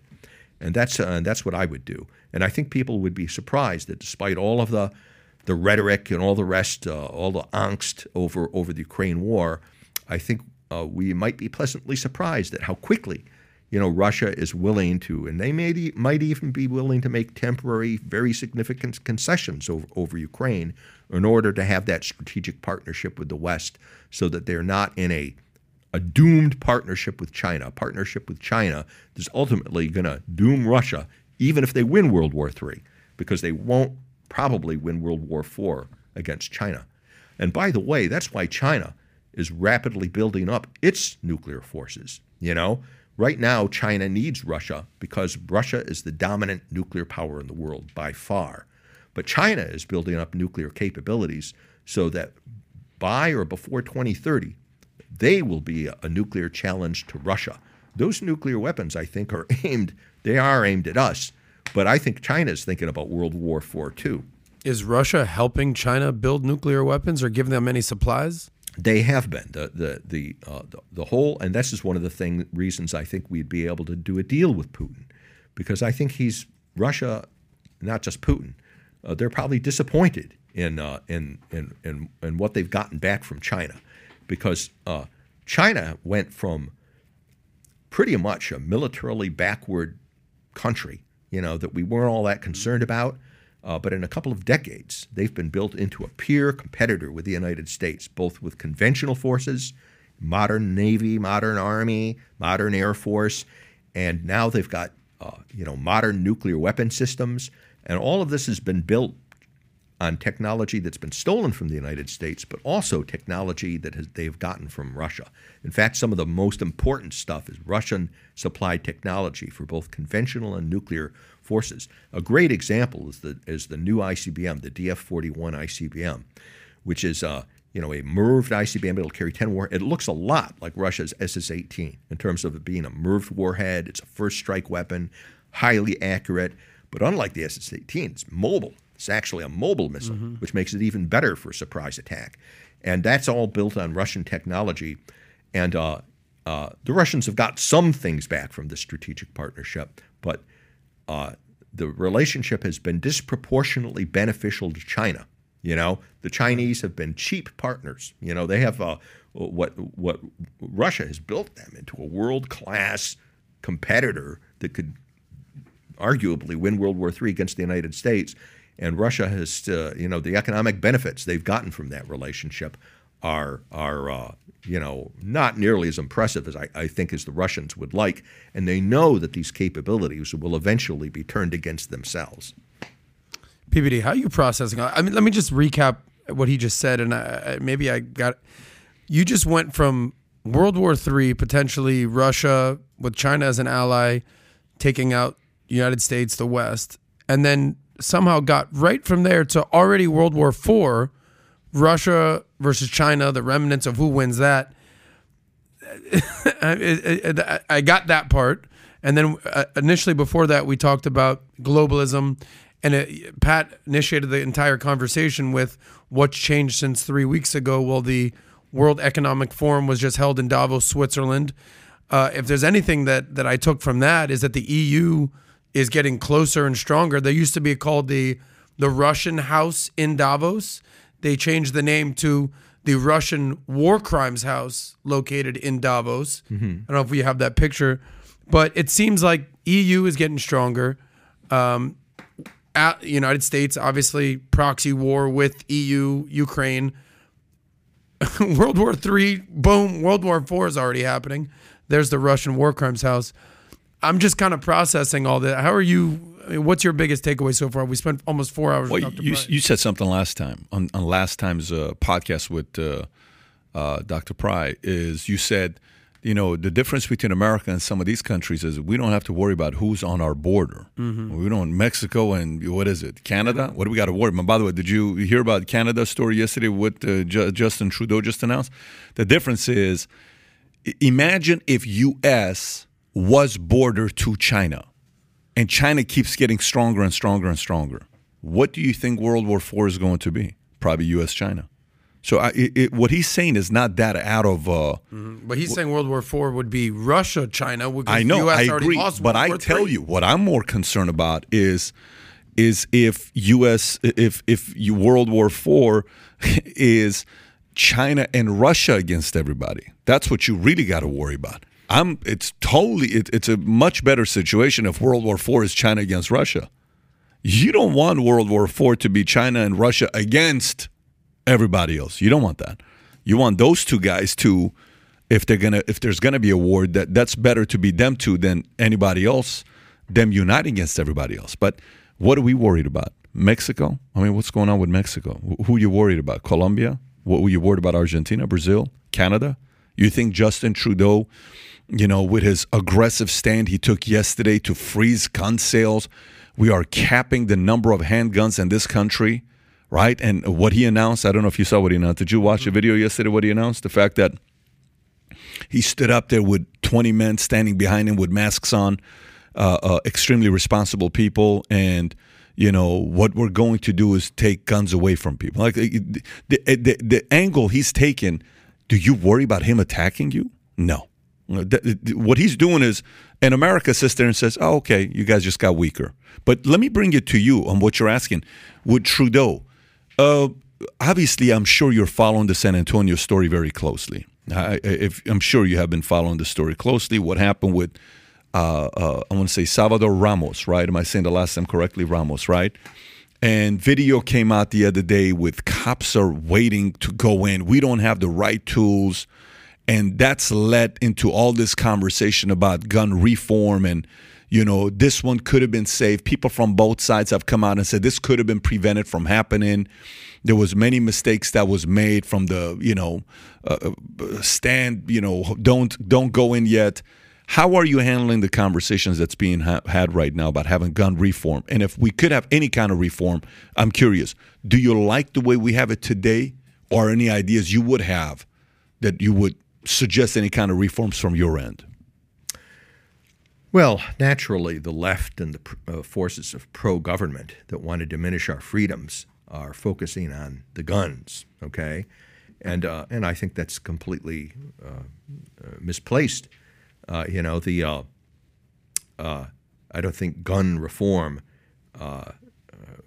would have prevented any of the measures. Um, even if they confiscated guns from all law-abiding Americans, uh, this person would have come up with some kind of a weapon, you know, to kill children, uh, you know, uh, and and maybe uh, kill even more people, whether it's an explosives or, uh, uh, you know, or you know, black market firearms or a machete. you know, I think the the focus needs to be more on mental health. Uh, uh, uh, Tucker Carlson had a good. Uh, he, he, he, ran a tape from Charles Krauthammer, who had been a psychiatrist and very respected television commentator, but originally had been a, a, a you know a, a, medical psychiatrist, and that's how he had made his living. And he made the point uh, that you know the problem is the way government is handling people who obviously have mental problems. Uh, you know, they're not institutionalizing them. They're not. Uh, they're not bringing them in uh, to uh, when somebody makes a threat, as this person did before they killed people. That ought to trigger. Bring in a person. Uh, uh, you know, people should report that to the police, and the police should then take this person, have them mentally evaluated. And if this person is judged by competent psychiatrists to be a threat, they should be kept institutionalized and the uh, the proclivity of, of, of, of the medical bureaucracy to just release dangerous people has got to be reversed as well. You know, uh, the the bias should be uh, that uh, you know unless you are yourself willing to maybe uh, accept legal consequences for letting go somebody who later kills people, uh, you know, so that so that you're not scot free if you're a psychiatrist and you say, okay uh, I'm, I'm letting this person out on the streets, and then you have you are not at legal risk at all yourself. Uh, you know that's just encouraging emptying out the psychiatric hospitals. Uh, you know that's the direction that we need to be able to take. The the left wants to pr- protect the privacy rights of these people more than the lives of children. You know, and they would pre- prefer to blame the boogeyman of guns when the real boogeyman is these the small, very small percentage of, of of mentally ill and evil people, you know, uh, who are being protected by the left, basically through privacy laws and by tie, hand, tying the hands of both the police and psychiatric institutions, and putting allowing so many people of these people that we don't keep institutionalized anymore because it costs money, you know, and it's cheaper to let them go off and become homeless and become dangers to uh, to society. You know, it's the, it's the policies of the left, and you know, conservatives are always fighting on the defensive, being put on the back foot by saying, uh, you know, over the gun rights argument, when the real argument should be, uh, you know, over uh, mental health policy and how do we treat, you know, this this this portion of the population. Also, I think, uh, uh, you know, uh, you, we, we ought to be more aggressive in protecting our children. you know, uh, uh, you know, there ought to be in every elementary school and public school, you know, an officer, maybe a retired cop, uh, you know, uh, uh, uh, you know, armed, or the principal should be armed, or a parent, you know, who is trained in the use of firearms ought to be vigilantly protecting these schools where their own children are located, you know to, on, a, on a volunteer basis. Uh, we also need to think about more seriously about uh, about just the architectural security of these uh, of, of, of, these schools. Uh, you know, uh, so many windows. You know that uh, and and multiple entrances that people can get that people can get into. you know, the schools ought to be designed with safety doors, for example. Once that door is secured, you know, you'd need a you, you, uh, you need should need hours to get through it. You shouldn't be able to just walk in. Uh, so there are a lot of practical things we can do. Are you for background checks or no? Uh, background checks, certainly. Yeah. Okay. Are you for them getting rid of uh, um, uh, the, the what do you call it? Yesterday I, I, posted this on Twitter. If you can go to my Twitter account, I just kind of want to share with this. Uh, last night, I, am really zooming a little bit more so I, we can see it. Yeah, go a little lower. So Justin Trudeau's video, keep going, keep going, keep going, keep going. So he says this message here, And I tweeted it out and I said, why just guns? Nearly 1,900 fatalities last year from car accidents in Canada, while 277 fatalities from guns in the same year. Since you're so concerned about the lives of people, let's get real tough and ban all cars, right? Because that's seven times the amount of people that died from cars than they did with guns. Sure. So, so the solution isn't to just say, well, you know, let's ban all guns. Okay, fine. So his proposal uh, uh, that he proposes is limits on size of magazines. I think it's five rounds. Nobody should have more than five rounds. Harsher criminal penalties for trafficking guns. Fine. A red flag gun gun law. Stripping firearm licenses from people involved in domestic violence. Okay, that's kind of what he wants to do. Then, if you go above it, and I kind of want to run this by you as well, go a little higher. So I asked the question I post post a video that we had with Catalina Lauf, if you remember when we talked about what mm-hmm. happened in San Antonio. Go a little higher, go a little higher, go a little higher. That one right there. Click on that one. So I said, okay. So if if because both sides they're so emotional, you you're not gonna take away my guns. You know you're gonna have to go through my M16 if you want to take my gun. You can and we. How can you be so this? And, You know, and uh, there's no way. Do you not understand? Lives were lost. So I said, okay, perfect. How would you improve? Or reform our current gun laws in US. Comment below and like the ones you you like the most. So I want to kind of read you what some of the people on Twitter said yesterday, and just mm-hmm. kind of get your feel. So first one says, get to get the mentally ill people the help they need, kind of like what you just talked about. Make constitutional carry the law in all 50 states. You can tell where that guy leans. Repeal the NFA. I think he wanted to say NRA, but maybe he's saying the NFA. Repeal ATF. Okay, go show more replies so we can see it. Give everyone BB guns. He's trying to be funny. Educating our society first. Fine. Mandatory safety training. Takes a few hours, provides a certificate, and send them home with a locking case for the firearm. Doesn't seem unreasonable to train people who are buying guns. Psych meds equals no firearms. I kind of agree with that one. Keep going lower. Uh, GTA 5, go, go, okay, well, morality, let's see what the next one. First and foremost, I would prohibit big pharma to market directly to consumer. That's a complete different conversation, right? Mental health is the issue, not guns. Goes back to what you're saying. Mental health, er, not so much. The problem is the ease of accessibility to buy guns because people with mental health will always be there. So let's find a way to stop these people from acting on their evil thoughts. Okay, six month wait list. That's a long time. Background checks and national register. Uh, this kid planned this for two years. How does that change or stop anything? Good argument, counter argument to him. I would say let's revoke every unconstitutional law in 50 states, DC, and territories. Let as many people as want to any place in America conceal carry. Murderers and murderers and criminals would soon change their bad habits. What do you think about that? That's an interesting take. I don't think we have a gun law issue. I think we have a law enforce, uh, enforcement issue. Any form of gun control is unconstitutional. Abolish all forms of gun laws. Anyways, this keeps going on. Somebody said 25 years old, same age as renting a car. Then the argument back is, well, if an 18 year old can go to war, why shouldn't an 18 year old be able to carry a gun? Well, then are we more comfortable with an 18 year old carrying a gun uh, rather than carrying a beer because alcohol is 21 years old in many states, right? So th- the part here is both sides seems to be seem to be screaming off the top of their lungs on what they want. No one is really willing to sit down and have a conversation about it. Which argument have you seen from the side that is not the conservative side that you've said, I think they do have some kind of a point. Should we increase the age? Should we do a little bit more training before somebody can just buy a gun and leave the place? What should we do to improve uh, some of the th- issues when surrounding guns?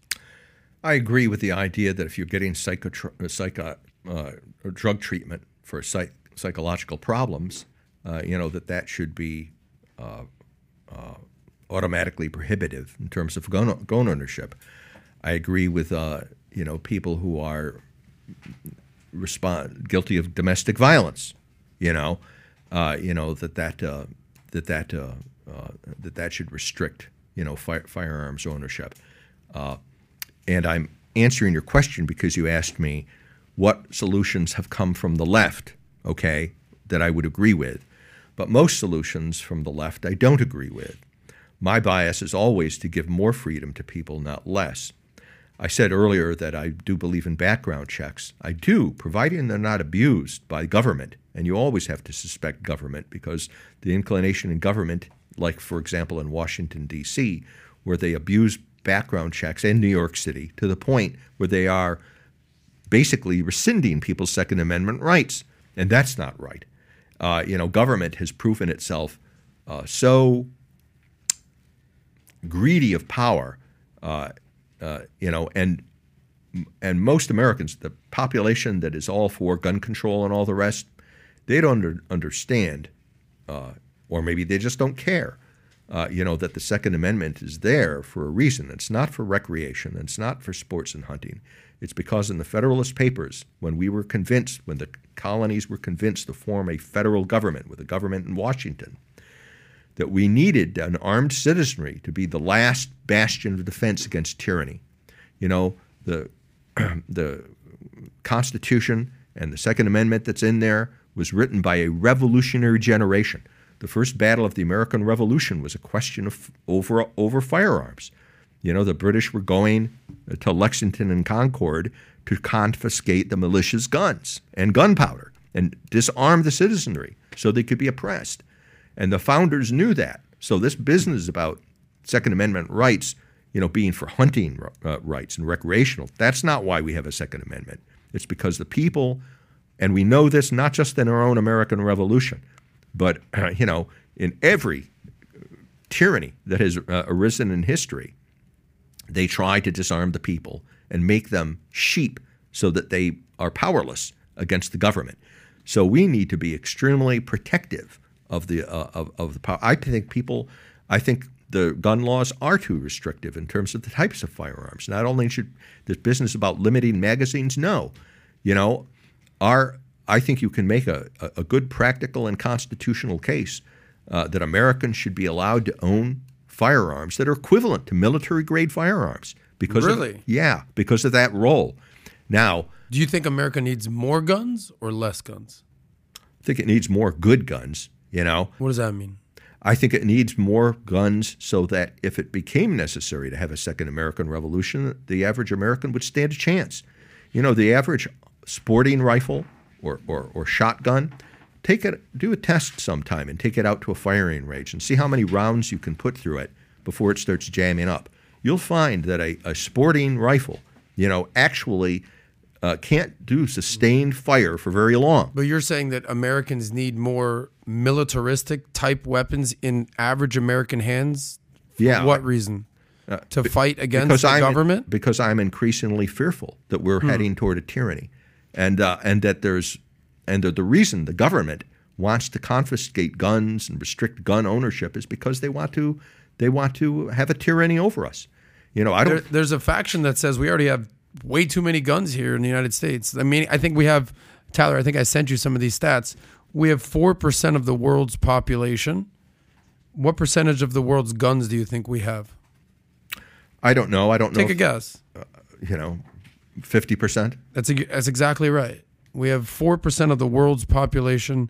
We have 50% of the world's firearms. You say that we should have more and more Do you know militaristic type guns? in Switzerland? I, I'm, I'm just stating facts. I'm not like, I'm yeah, just giving Yeah, an I- I, I am saying that. I'm saying Okay. there's. I see no reason in a constitutional republic where the people are supposed to be in charge, Mm-hmm. okay, and that we don't belong to the government. We're not the property of the government. We're supposed to be free, independent people. That we need to have the ability to protect our liberties and protect ourselves from our own government, which has become increasing, increasingly intrusive and oppressive. Uh, you know, uh, and uh, uh, and and the, and the and the trend to the trend line uh, is is going away from being a constitutional republic to becoming a tyranny. I don't think we're actually a constitutional republic anymore. I think we're currently a tyranny, but we're in the soft phases of tyranny. But isn't the biggest problem right now protecting innocent kids, not so much the government trying to come after you? Well, that's cer- that's certainly the, the the biggest immediate problem because we've had this issue. But I think thinking people have to take a longer view, and uh, and and it's uh, in addition to protecting our children, and our children, by the way, I think have to be protected from our government too. You know, I am extremely, of course, it's tragic that those, that those children were killed by that person, by that uh, mentally deranged person, but it wasn't it wasn't the gun that killed those people. It was the public policy the government has followed that uh, has put lunatics like that out in the street, and government has changed the policies so that it, so that our uh, our situation is more dangerous. I'm very concerned about uh, a government, uh, you know, that thinks that child abuse, institutionalized child abuse, is okay, and that's what we've got when you're teaching kindergarteners through third graders, for example, about transsexuality and having conversa- uh, and, and expecting teachers to educate our children on matters that when I was growing up, if a stranger in a park came up to you and started talking to you about the things that we have our encourage our elementary school teachers to talk to our children about, that person would be arrested as a child predator. You know, but we have government sanctioning that and doing that to our children. You know, Is I'm a- that really that pervasive of a problem? I get that there's some teachers that do that, but is that is that sort of a straw man approach but- that all these No, all it's not, kids are being sir. Sir, it is not a straw man. It's being done all across the country. Parents all across the country are up in arms and being arrested in school board meetings for trying to protect their children from child abuse. You know. By the Uh, way, you know- if, if I may, there is way more of that happening than uh, yes, the gun uh, uh, issues that we're having. Just so you know, there is not even ten times more. There's way more what issues. There's way more of the teachers trying to influence kids' way of thinking with what he's talking about with transgenderism. There's a hundred times more of that happening than the issue with guns. But the government's not putting their attention there. The government's going straight to guns. Let's address guns. Let's not think about the long term ramifications of shifting the way kids think. We're not thinking about that. We're thinking about the finite war, not the infinite war. There's a big difference between a finite war and an infinite war. So I agree with that part there on uh, what he's saying. Where you're going with this in regards to guns, can you put up that one thing you put up? By the way, you said 4% and 50%. Somebody could say, you know, we are 4% of the world's population, but we are 20% of wealth. Okay, then what do you say about that? right. You know, so, so, so we're that much we're that much freer than the rest of the world because we, unlike the rest of the world, uh, you know, own, own guns. So the fact that we own fifty percent of the world's guns, if that's true, I don't know that it is. But let me point out some other things. We got here, five okay? minutes left. Go ahead.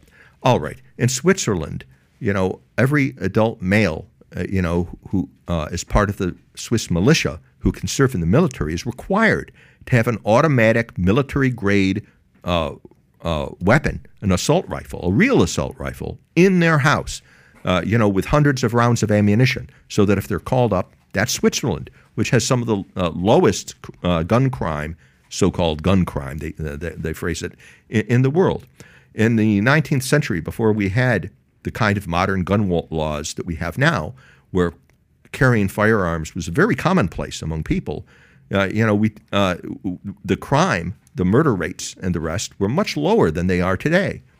You know, this does, it isn't the guns that are causing the crime. Uh, you know, it's the it's the culture that's causing the crime, and uh, you know, and I think that a lot of this is correlated with uh, uh, the uh, destruction of our culture because of big government and the role that it plays, which is increasingly, which is increasingly destructive. Yes, we need to be armed to protect ourselves from an increasingly predatory government, you know, that is uh, that is frankly not a constitutional republic, as I said before. And why did I say that?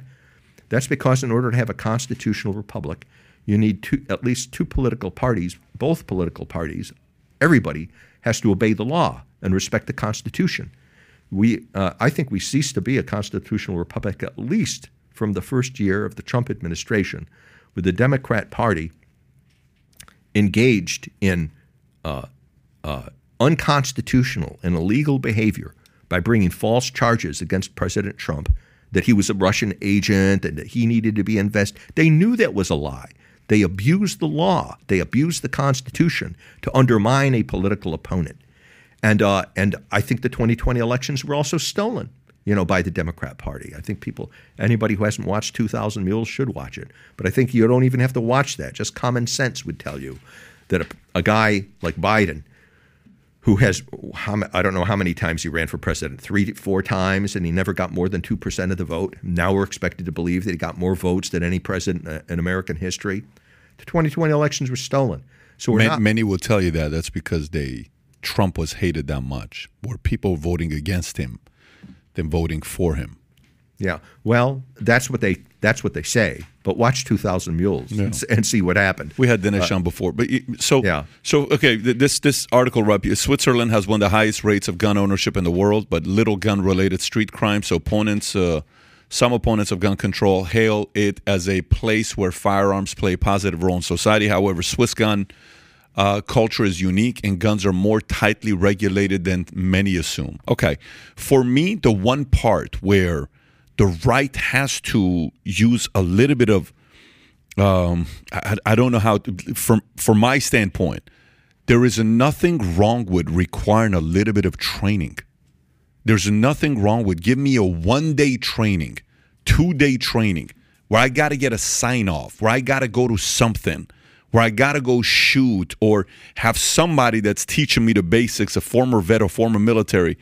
I don't know. I think just sitting around and saying, "Yeah, it's it's not a big deal. It's not this." Is I I, I would much rather have hundred percent of people that are on non-meds, non-domestic violence, non-mental issues.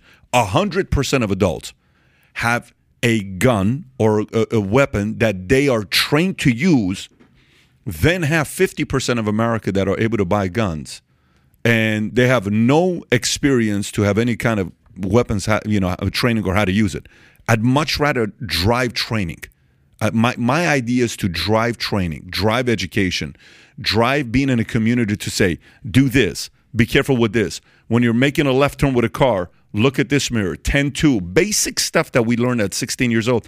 Those 10, 20 basic things to teach somebody with guns that you can also tell them, you know, certain things. I, I think there are some things we can do to improve in that area. Anyways, we're ran out of time. This was this has been a great podcast. Uh, Dr. Pry, thank you for coming back. Folks, for some of you guys that are with us. I'm hosting a webinar tonight about the market crash. I think I don't know 20,000 people have registered for to be a part of it. It'll be at 5:30. We're going to talk about a lot of different stats and history of what's happened and how to prepare for it. If you haven't yet registered for it, it's a free webinar. T- Tyler, if you can put the link below for people to be a part of it. Looking forward to seeing many of you guys there.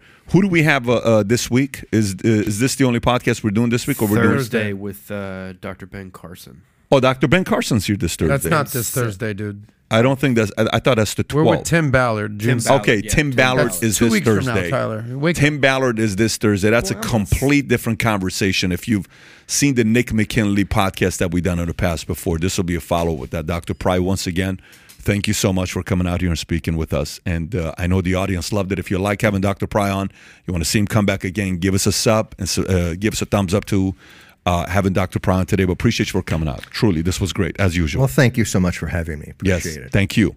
Take care, everybody. Bye bye. Bye bye.